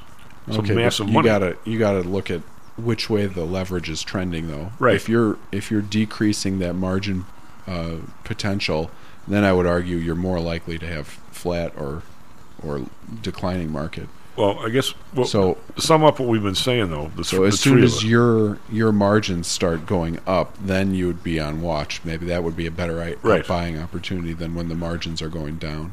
Well, the the, the sort of difference up, we, we've been excuse me. bouncing back and forth between the 60s and here, and I'll go one thirty seconds, and we got to go to break because we got Audrey coming on. We, um, in it, there was a time, and I'm just not Mayberry, where your wealth increased. Not that the houses didn't go up; they did. The market was going up. Is that the wealth was was was Grandpa Grandpa Pappas making hundred hours a week, like I said, living on ninety and putting ten in the bank. So the your, your maybe he was He putting didn't the put any in the bank. well, maybe, but or, but those some of those guys, some of those guys put it in the market, but there were no 401ks, there were no IRAs, there was none of that stuff. So you had to essentially put it cash somewhere, or maybe some guys bought a 12 flats. My point being is it was a savings from you. But now, if you look at the wealth going up, it's not necessarily individual people making more money, although there's some of that. It's you look at the wealth of the economy, it's it's the market up, it's housing prices up. Well, those are not the same as somebody actually having 50 out 50k in the bank, because I'm going to say that's safer than the increase in price of Microsoft. It may not be, but generally, I mean, Microsoft could go back down from where whence it came. Unless you're talking about 1932, your money in the bank should be safe, right? So I think there is somewhat of a difference. Anyway, SP futures down six, NASDAQ futures down 30. We're coming back here a little bit. we come back, we should have Mr. Audrey Johnson. John, you hanging around? I will, Tom. Thanks. We'll be right back, Stocks and Jocks. This self directed trading is a lonely job. Online trading is not as easy as point and click. No, it's not. Everyone, even professionals, need to share ideas and think out loud every now and then. That's what I like about PTI Pro Direct. Their staff of former option floor traders really helps me choose the right strategy for trading option volatility and plan the time decay for my covered writing program. Yep, nothing can replace years of trading experience to stop you from making that dumb trade and for saving a few bucks. We've all been there and done that. yeah, I have access to all that great trading advice and experience for just a penny a share for stocks, $1 for equity options, and $1 minimum a trade. Our clients at PTI Pro Direct can call when they need a little help on a trade or just to talk about the market in general. We trade every day. We love this stuff. That's what I like most about PTI Pro Direct. Cheap prices, along with great advice from real floor traders. It's the best of both worlds. Tell your friends. That's PTIProdirect.com. PTIProdirect.com. Are you one of the millions of people who suffer with pain? Do you wake up in the morning with stiffness in the lower back or neck? Why are you using medication to cover up the symptoms without treating the actual cause? Painkillers, muscle relaxants, and anti inflammatories are not the answer.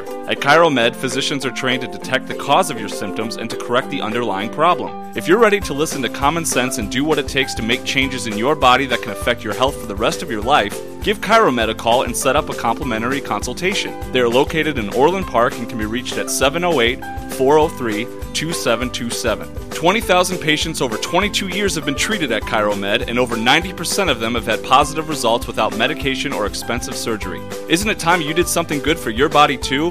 Give ChiroMed a call, 708 403 2727. That's 708 403 2727. Let's get you pain free and living again.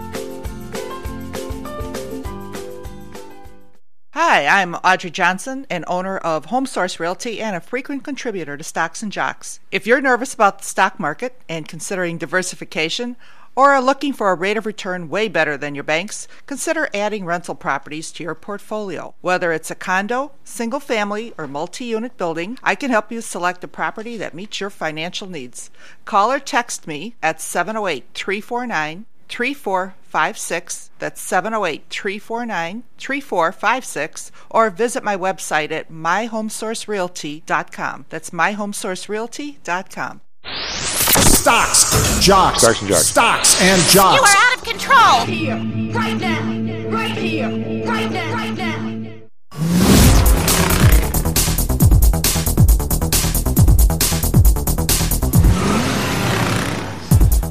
Blown up by Stocks and Jocks down tomorrow. Matt Burn on the board. Uh, SP futures down nine bucks. NASDAQ futures down forty. Uh, clearly, the, the well, allegedly the impetus to this, you never really know, is that the uh, well, two things. Depends on where where, where you are in the uh, good news is bad news stuff. Is uh, the uh, U.S. government debt was put on watch status by Moody's. Rather, they didn't drop it from AAA, but they put it on watch status. Uh, whatever they still claim everybody's going to get paid, but uh, it's on stock. Plus, the consumer spending fell in October, according to a new uh, CNBC poll. Uh, they, they track credit card transactions, which again has been somewhat predicted and not hoped for by uh, the Stocks and Jocks group because in, in uh, October they start paying their student loan debt. So that's 43 million people, an average of $286 a month. That's a lot of dough. It's like $12 billion. Well, it comes out of something. Might come out of computer, commuter, uh, consumer spending. Why not? Over in Europe, we got to put rallies across the board here. However, DAX up 51.4%. Now they catch up with us on Friday because we were huge up on Friday. Uh, FTSE up 41.5%. CAC around up 24.3%. So bullish across the board. Uh, Asia mixed. Nikkei up 17. Let's call that flat. Hang Seng up 222. It's 1.3%. Again, they got hammered on Friday, so they're right in the middle of the 17,000 to 18,000 number to keep bouncing back and forth from. Shanghai up 7. That's 0.2%. 3,046. They're up appreciably from the day they ducked under 3,000, so no danger of that, at least, at least this today. Friday, again, huge rally. Dow up 391. S&P up 67. NASDAQ up 276. 2%. That's a huge day. Uh, bonds, uh, 10 year up 3 basis points today, 4.66. Still down from where it was nudging 5% before the Fed spoke last week and a half ago. Uh, the Bund unchanged at 2.70. Japan up 2 basis points, 8.7.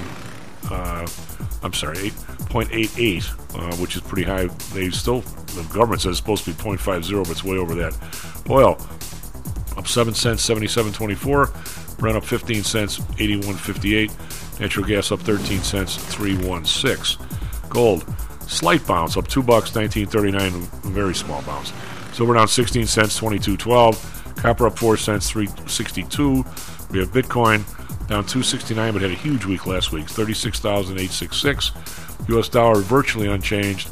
Uh, Euro 1066, uh, British pound 122. Matt, what do you got for us, traffic weather sports? Yeah, good morning. Currently 7:38 a.m. on November 13th, 2023. As far as traffic, inbound Kennedy, uh, Montrose to interchange is at 39 minutes currently. Uh, inbound on the Edens from Lake Cook to the interchange at 80 minutes. Yikes. Inbound on Eisenhower from Wolf at 38. And finally, inbound on the Dan Ryan from 95th uh, at 24 minutes. As far as Chicago weather, uh, we're looking at 43 degrees currently with a high of 61 today. Mild temperatures and sunny skies for the foreseeable day. Tomorrow, similar conditions with a high of 63. Down in Phoenix, Arizona, clear skies, 64 degrees currently, a high of 87 with sunny skies. In college football this weekend, we saw Ohio State beat Michigan State, that's 3 to 38. Uh, Michigan won against Penn State 24 to 15, and Rutgers lost to Iowa 22 to nothing. Uh, this Thursday in the NFL, we'll see the Bengals and Ravens at 7:15. That's all for now, Chief. Back to you.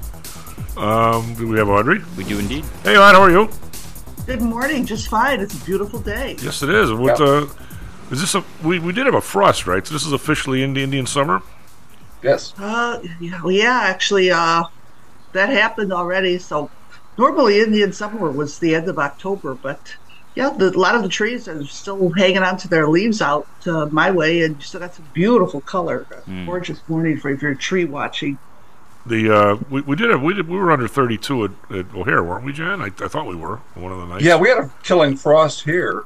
Um, so you know any any stuff that you know impatiens and castor beans and stuff like that in the garden, they were you know Halloween night. That was it for them. Castor beans. like like Audrey said, though, the maples around here have hung on onto their leaves and they're spectacular.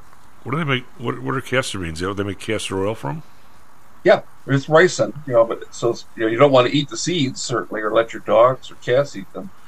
But they're wonderful annuals. You can't grow them, you know, as perennials in this climate, but they can- they can grow to eight to ten feet. That's that's the that's the Soviet poison they put in the umbrella Yeah, point thing. yeah. Yeah. Stick in a leg. Highly toxic, but they're they're beautiful plants, and they uh, they they almost get like shade trees. If you know if they have a lot of sun in the summer, they can get you know eight ten feet tall, um, and they have wonderful colors like burgundies and the leaves, and you get the seed pods at the end of the year, harvest them, you know, grow another crop the following year. They're real low maintenance plants, and they they had them all along Michigan Avenue for a couple years in planters, and everybody kind of stopped looked at them like, what are these things? Yeah, you're right. Those were beautiful, John. I remember those. Uh-huh. Yeah, they're wonderful, very exotic looking, but you know they, they're like shade trees for for your garden too. They're really nice. I just remember the NCIS episode where they poisoned a couple people with ricin. There's no antidote. Yeah, and the the Japanese subway attack. Yeah. back in the nineties. So all these were made from. Well, that it went from Starrett. That was flowers to murder in 30 seconds. Well, it That was, all. good. So how much? How much do you get for seeds from your backyard so people can poison people? Oh well, well, each each plant can put up you know like like fifty to sixty seed pods, and each pod has three seeds in it. So you you could you could easily you know just go fling them around your neighborhood, poison anybody you didn't like. So. Well, if what we I'm talk recommending anything here. Believe me. what we talk about on Stocks and Jocks. Anyway, uh, we were talking about the uh, um, or the Well, for that matter, don't you? You got to make sure you, you don't feed your dog grapes. I mean, grapes are extremely toxic to to pets. Mm. Uh, and I found out in a panic when I, I, I was. I don't even have grapes in the house now. When the pup I had Abby as a puppy, some grapes rolled off the counter, and of course she wolfed them down. Well, I look up and it said grapes are even one or two grapes can kill a dog, so I rushed to the vet.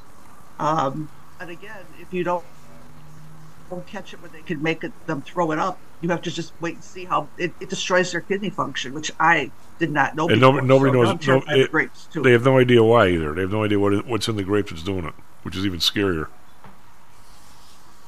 Anyway, it Scared the hell out of me, that's for sure. yeah. Well, uh, Dog was fine. Took ten years off my life. Yeah. So what? Uh, what is? We we talked earlier. Uh, well, I'm gonna have to go through it again about the uh, Fisher House and stuff. We're gonna have uh, Diane hopefully.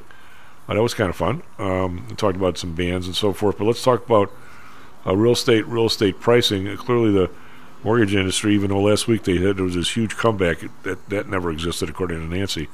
Um, what are you seeing in terms of uh, housing prices? You you were telling me this weekend about some guy building homes where you know they're starting at like 700 grand and stuff and i boy i just wonder how pe- you know you I, I I ask these questions not because I, I try to be doggy downer um, even though it may come off that way.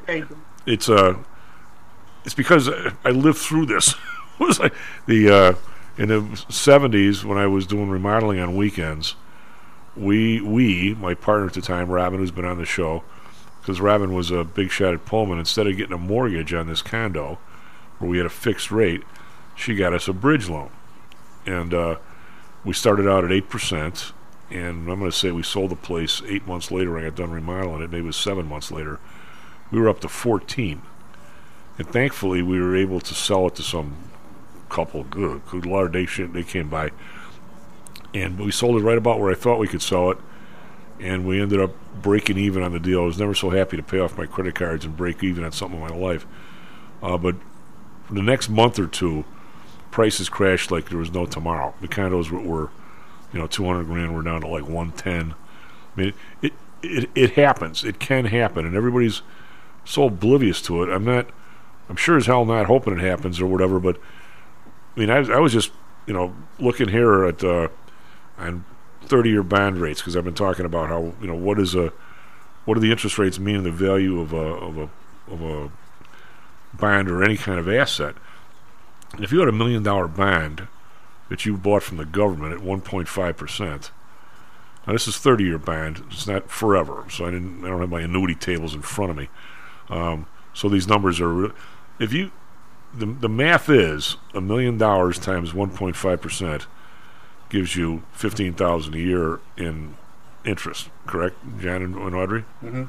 well now if that rate goes to 4.5 percent the market rate if you do the flip side if you work back through the formula you divide the 15000 times 4.1 point or 0.45 the number is now 333000 is the value of your asset.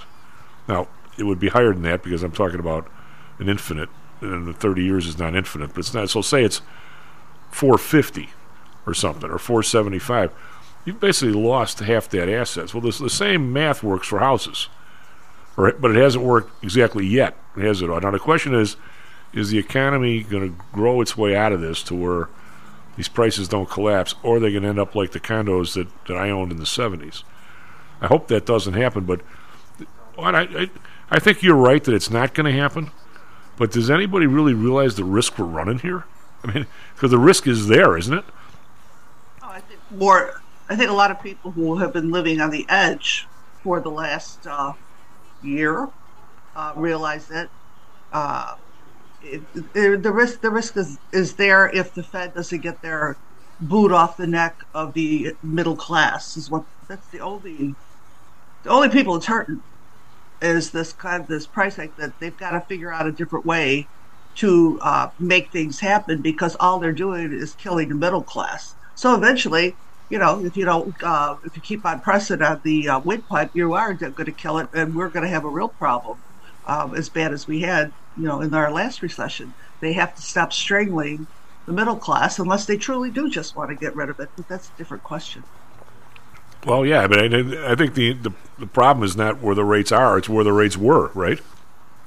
But the thing was, you know, as I had told many of my young kids for the last few years, is three percent, four percent is free money.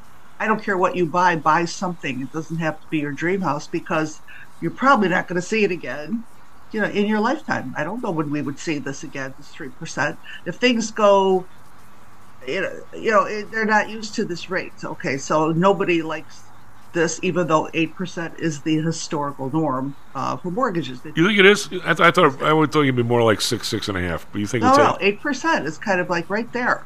I think it, John might know better than I, but uh, so but the price is, you know, when eight percent and the condo was you know eighty thousand dollars versus eight percent and the same condo is now two fifty. You know, so what's happening? It was the same thing that's happened in the the last few recessions. Is the demand for the higher tier houses, not the really rich house, ultra over a mill, let's say, because usually that group of people usually always has money, but that higher aspirational tier that maybe wants to go from the 300 to the 5 to 700 or let's say let's say the the 650 to 900 market gets is getting squeezed now.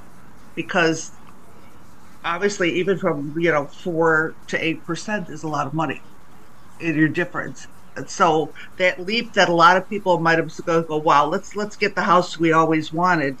Maybe not so much so they're, they're sitting there with their great three, four, five percent mortgage and saying we're just going to stay here, or they're going, we got the money, but I don't want to spend it on interest. So that's that's where you're at. So if they want to just keep killing our economy, they can just keep on doing what they're doing. Well, I mean, uh, the you know, I guess I I think you're right that they're going they're going too fast on this. Uh, but the the spread between the, the mortgage and the ten years kind of high too, isn't it? I didn't look. Plus, I've only had my first cup of coffee, so there's only so much you get out of me this morning. But what I'm I'm afraid of that what people don't realize is the the trickle effect to everything. So your home builders, your electricians, your bricklayers, your contractors, your furniture stores, your Ace Hardware, your Home Depot, every every job in those are, are pretty much related to housing. So this whole thing affects so many more people than just yanking the interest rate up on a house. And that's what I think people just don't think twice about sometimes. So much of the economy is tied up in the the housing housing industry, whether it's rental, purchase, whatever. People have to live somewhere.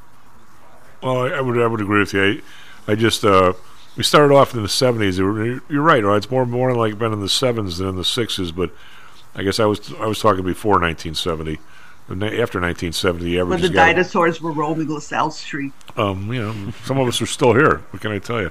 Uh, well, I mean, you know, uh, that that's uh, you had to go back that far to find the the Fed rate that low in the 50s and 60s, right? Uh huh. And uh, so, I mean, it's it, it kind of matches up. But yeah, so I'm going to say somewhere. Let, let's say low sevens or sevens. That was that's normal. But the, yep. the, but the know, nobody gets hurt if things stay normal, right? The savings and loans would still be open if things stay normal. And they're not. Well, you know, people used to have to put 20% down on a conventional to buy a house, too. Yeah. It, it was a very, very different different world. I mean, you could still buy, you could buy a conventional with 3% down now. It's a, well, you're buying a house at, a, at, a real, at all-time high rates for 3% down. What's, what's the issue with that?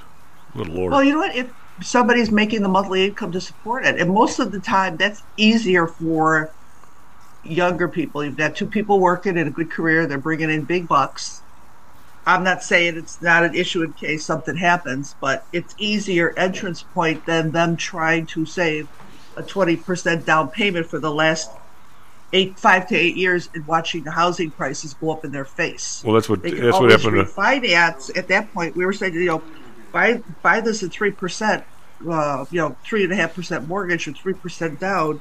Just get in there, and if you want to refinance, when you get to twenty percent, then you drop your PMI, and you're you're living large, but you got a foothold. If you waited, now you have nothing. You know now, or now you're just paying big money to get what you got. Well, yeah, I mean, I think it's really, you know, uh, it seems to me that, you know, back as far as I can remember, going back and looking at my parents' passbook account for their mortgage, their savings and loan, I think in the in the fifties it was five and a quarter, something like that. Yeah, I think you're Which- right, Jeff. That was, and that was, you know, you, you didn't see mortgage rates below that. No. certainly not three percent. I think my, And, parent, you know, my, but- my parents had six, I think. Yeah, the, the, the people nowadays, though, you know, after they drove down rates to zero and mortgage rates, you know, correspondingly dropped too, it trapped so many people um, who, you know, were thrilled to have a 3% mortgage, but they also knew they'd never be able to afford moving to a house and, and getting the 7.5% mortgage. If, if mortgage rates had never dipped that low, and, and people, you know, could say, well, I've got a you know, 6% mortgage, maybe I'll have to pay 8 Well, that would not, you know, be a deal killer for a lot of people. They, they'd find some way to do it. It would not completely wreck their cash flow every month. But You're, now, yeah, the psychological conditioning would have been there. yeah, the people are so trapped now. I mean, they were, they were, they were foolish not to buy when there were three percent mortgages, but that was totally unnatural. I mean, there's no, I don't, I don't think we'll ever see that again, and we should. I don't either. When we did, in a way, it was totally manipulation of the market. So, um, but now we got all these people we're suckered into is something they can't get out of, which was never how they envisioned being in the housing market. Well, as long as you stay married, you both stay working, you're you're Yeah. you're, you're fine. But that's a that's kind of an if. That's a big if. Yeah. That's a big if. Um, it's Well, what the one benefit to that, though, John, I could think of is they got that house at three percent. Let's say two to two to five years ago. The amount of appreciation they gave is going to help them. So, say they're Oh yeah, just wanna, they, they were they, you're, they were absolutely you know well advised to do it. They, they really didn't have any other option. But it's not And- like and- you're mobiled out to upsize, downsize because you're like, what the hell? It's going to cost me twice as much to downsize. I'm just going to stay here. right. Well, the, the only thing the only thing you can do from a purely economic status, and this is what it's going to sound like a sexist remark, is a purely economic status. If you bought a place and you got a three and a half percent mortgage, and somehow or another, the place has gone from three hundred to four fifty, and, and and nothing bad has happened to the prices. I don't want to use the term yet, but nothing bad has happened to the prices. Uh, if it was a regular, if it was a stock, and not where you lived, you'd say thank you very much and you'd sell it, right? Obviously, it's hard to do if it's your house. It's hard to. I don't think too many guys, not that they don't feel the same way, walk home and say, "Honey, we're selling the house because look at the profit we've made on it. By the way, we're going to go live in an apartment until the prices come down. You probably get a frying pan upside the head." But you know, I mean, it, it, that conversation just doesn't work. You know, uh, but but theoretically, if it was an asset other than where you lived, that's what you'd do, right? I mean, but you, Yeah. nobody's going to do it with their house. I mean, very few people are going to do it with their house unless Well, the house is the source of most, most Americans' wealth. that's right. But we we know You're that not going to throw it to the winds because here's the problem. You want to move out of your big two story McMansion and you want to downsize to a townhouse, which now costs, uh, you know, maybe let's just say two thirds as much as your McMansion. right. Uh, but if it's not paid off, and you have to still, you know, it doesn't make any sense to go from the 3% to the 8%. No, So it- no, it- stay there. no, it doesn't. Uh, that that's So but- the, the illusion of a profit, you know, that's what it is. It's an illusion right now. Well, that what I'm saying. We went through the history of the the '60s audit before you came out. We bored everybody with that, but there's a there's a difference between uh, your housing prices in a decade going up by 30 or 40 percent gradually every year. That could actually be very good for everybody in the economy. What the Fed has done, where it doesn't go anywhere for a while, then it runs up 10 or 15 percent, or or doubles. Then all of a sudden, everybody's in this hot water. Well, God, if I sell, then if, if all of a sudden, if if how many people have to get laid off before these prices crash? Now, th- we should not be put in this situation as as as you know, population people, as as regular people. Our Fed has done this to us. You're absolutely correct about that, Odd. But now you got to you have to sort of deal with it. I mean, last time in, in 2007, right? What what happened?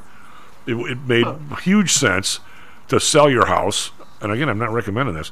It made huge sense to sell your house, go live in a motel for six months, and buy your house back for a third less, right?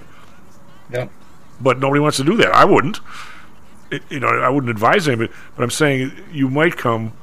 We've gone. What, where, where's the average house price gone from? Uh, from when to when here? I mean, uh, it, it was like 300. What two years ago? And now it's 405 or something. Yeah, it, it, it, it's been going up quite a bit. Orland's been getting big appreciation, the 20 percent, twenty percent and up for the last few years. Well, I'm going to ask you guys just a quick question, and because uh, I know the, the Bodias know this. When when you see that, John, maybe, of course you never get out of your house, but we actually invite you out some one of these days, and you, maybe I'd give you a ride out to. Audrey's got this huge development going by her place. Was was it a cornfield? What was it? Well, it was something. Uh, it was a great little cornfield. All the animals loved it. So anyway, the guy's putting up. I don't know how many townhouses, how many houses and stuff, and it's you know streets, the whole nine yards. It's pretty fascinating to watch. I, what do you guys think on on the leverage on that? Do you think like all the tradesmen and all the people are contributing to the leverage, where everybody's borrowing all along the line, or you think the builders got enough to actually be paying people, or like the, in other words, is the electrician getting paid every day for his work and his material, or is he float? Is everybody floating piece of it? I guess is my question. Is that, how's that done today? I would bet that they've got you know other projects unless they have some kind of exclusive agreement because they're under strict time pressures to get stuff done. But I think you know, when it comes to equipment and you know supplies and stuff, I think everybody is struggling. Um, you, you know, they either can't get stuff fast enough, or they pay a premium to get it faster. And if they have other other business they're trying to you know, you know, make men's ends meet with, um, people are are stretched. I mean, I don't think people are, are employing electricians or construction companies for remodeling stuff as much as they were not that long ago. No, I'm talking about this new this new construction. Is I know the guys used to do some work for me when I was in the business a little bit. They said all these big guys want you to float everything. Yeah. And now the question is: Is that still? In other words, is the elect is the electrician going to be two million dollars in hack if this thing doesn't sell? I think the answer is probably yes, isn't it? Yeah. Yeah. What do you think, Ed? Well, I think I the builder that's putting this up. Uh, is pretty reputable and, and pretty well known out here. I cannot imagine myself as a builder going into something like that without saying, "Hey, you got to front me a third or something," because I got contractors to pay equipment to run. So, you know, John knows way more about that end of the business than I do. But I think everybody is so cautious in this environment that had learned from the whole debacle in 2008 that a lot of so many people went out of business. But right. I think that you know this is a, a, massive development. I think planned by professionals. This is not somebody first rodeo on this deal. So I can't imagine they don't either have their loans into place, in place on these things. But I think they're, I think what they were building here, so many people wanted a piece of because this is something that they're viewing is going to be a hot commodity here. And from what I've heard, there's deposits on half of these properties already. So it'll be interesting to see, but I don't know. I think I, if I, I think any smart tradesperson who's going to CYA is going to say, I got to have something up front or I got to have some skin in the game because that's way too scary. You can't go down when everybody else does anymore. And I think, I don't know, I think more and more people are going to say that. You know, they're still forking out union dues and, you know, health benefits, and where's that money coming from? Because I think that's what used to happen. It was it was a total piggy move up. And this electrician part I know something about, where they'd say, "All right, we need you to front X," so the, the guy fronts his time. Maybe they get some money for his time and his people's time, but then he goes to the supply house and they front him on the supplies, so he owes the supply house, sort of like the general store in the old days. So it turns out that the entire area is enacted to something like this. I wonder if that yeah. still works like that. It probably does to some extent, but it probably does to some extent. But I think I would I would just say that I think uh, people are much more cautious about who they're fronting than they used to be. Well, I can't imagine a bank giving the developer, you know, here's here's forty million, go at it, pay everybody. No, I mean when I did you know construction escrows and stuff, this was very tightly monitored, and you had to get an architect certificate that X Y Z was in place. Um, it had passed inspection, and then the, the you know the contractors and their subs. You know, if you had suppliers and stuff, they'd come in with lien waivers, meaning that they they are agreeing not to, to lien the property for non-payment of their bill in exchange for the check that you know some title company or escrowee has cut for them. So it was always, you know, you knew that this person couldn't come back and, and stiff you or, or just say you been, they hadn't been paid. And it was, it was they were doing stages, you know, certainly like in a building, office tower or something. But it's a little different when you have a subdivision because a lot of this, I mean, the, the, the owner of the land is, you know, on the on the hook for whatever infrastructure they had to put in there and get the permits and everything from the municipalities um, before they can really even start to sell a lot, you know, and, and have somebody put down the deposit on it, the expectation that they'll end up with a house. And they're more exposed, you know, than, than you would be if you were just building a single building somewhere where you know, the construction financing has all been cut, you know, put into a schedule so you know exactly where you stand at every point in it. So everybody's Um, sort of on the hook the a same. All right, guys, real quick because we got a dash. Uh, this my my chart here starts in 1972, average 30-year fixed rate. 1972. What do you think? Bud, Uh, s- seven and a half percent. John, six. Eh. Oh, it's very close. 7.38. Uh, we ta- we tapped out where and when. Um, let me. I'll tell you. Let me think now. This is without Okay. coffee. It's pretty good fun. John, I know. I'm, I'm getting better. I need more coffee though. I'm running out. John. I would say 1994. Eh, eh, eh. 81. Ding, ding, ding. 1981. What was the number? 18. 16.63. Very close, and we got down Okay. to uh, we were at eight eight point oh five percent in two thousand. It had gone up to there. We got down to a low of, good lord, two point nine six, and now we're back to the eight point percent now. When was 2.96 top? Uh, the low the low tick, uh, two thousand twenty one. The next That's year, not Best, bad. my best friend got refinanced her house at uh, two and five eighths percent from the, our friend Nancy. Wow. So in 2021, 2.96 to 2022, 5.34 has to be the largest percentage move anywhere in this chart. Oh my God! I think Even even in uh, 80, we were 13.74. To go from there to 16 is not very much percentage wise, even though it's a lot. that really is mind-boggling. It's pretty scary. I think I bought my first place at uh, twelve percent, fourteen percent. Well, then, then you could get an you could get an assumable mortgage. Well, That one, that went the way of the dodo bird. Yeah. I remember when it went to nine percent and I refinanced. I thought I was a genius. Well, you, you were you were fat and happy. Well, the check was a lot less you had to send in, right? Yep. Anyway, John, thank you. Audrey, thank you. Good stuff. SP futures down 1475. This is probably the lowest we've seen it here. NASDAQ futures down 61. We're coming off several days of a rally. We'll see how this uh, uh, consumer numbers and the Moody's uh, downgraded the U.S. to not not really a downgrade. Uh, put them on watch. Yeah, we're getting there. We're getting there. Uh, back tomorrow, Stocks and Jocks. Stocks and Jocks is brought to you by PTI Securities and Futures. Go to PTIsecurities.com. PTI Pro Direct. Trade for as low as a penny per share and a dollar per option contract. Learn more at PTIProDirect.com. Nadex. Offering an intuitive way to trade the financial markets. Visit Nadex.com. Home Source Realty. Call Audrey Johnson at 708 349 3456.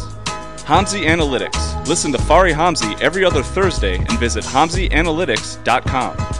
ChiroMed. Back or neck pain? Schedule a complimentary consultation by calling 708 403 2727. DAX Research. Tune in for David Andelman's technical analysis on Mondays and Thursdays and call 1 800 821 4968. I'm funny how? I mean, funny like I'm a clown. I amuse you.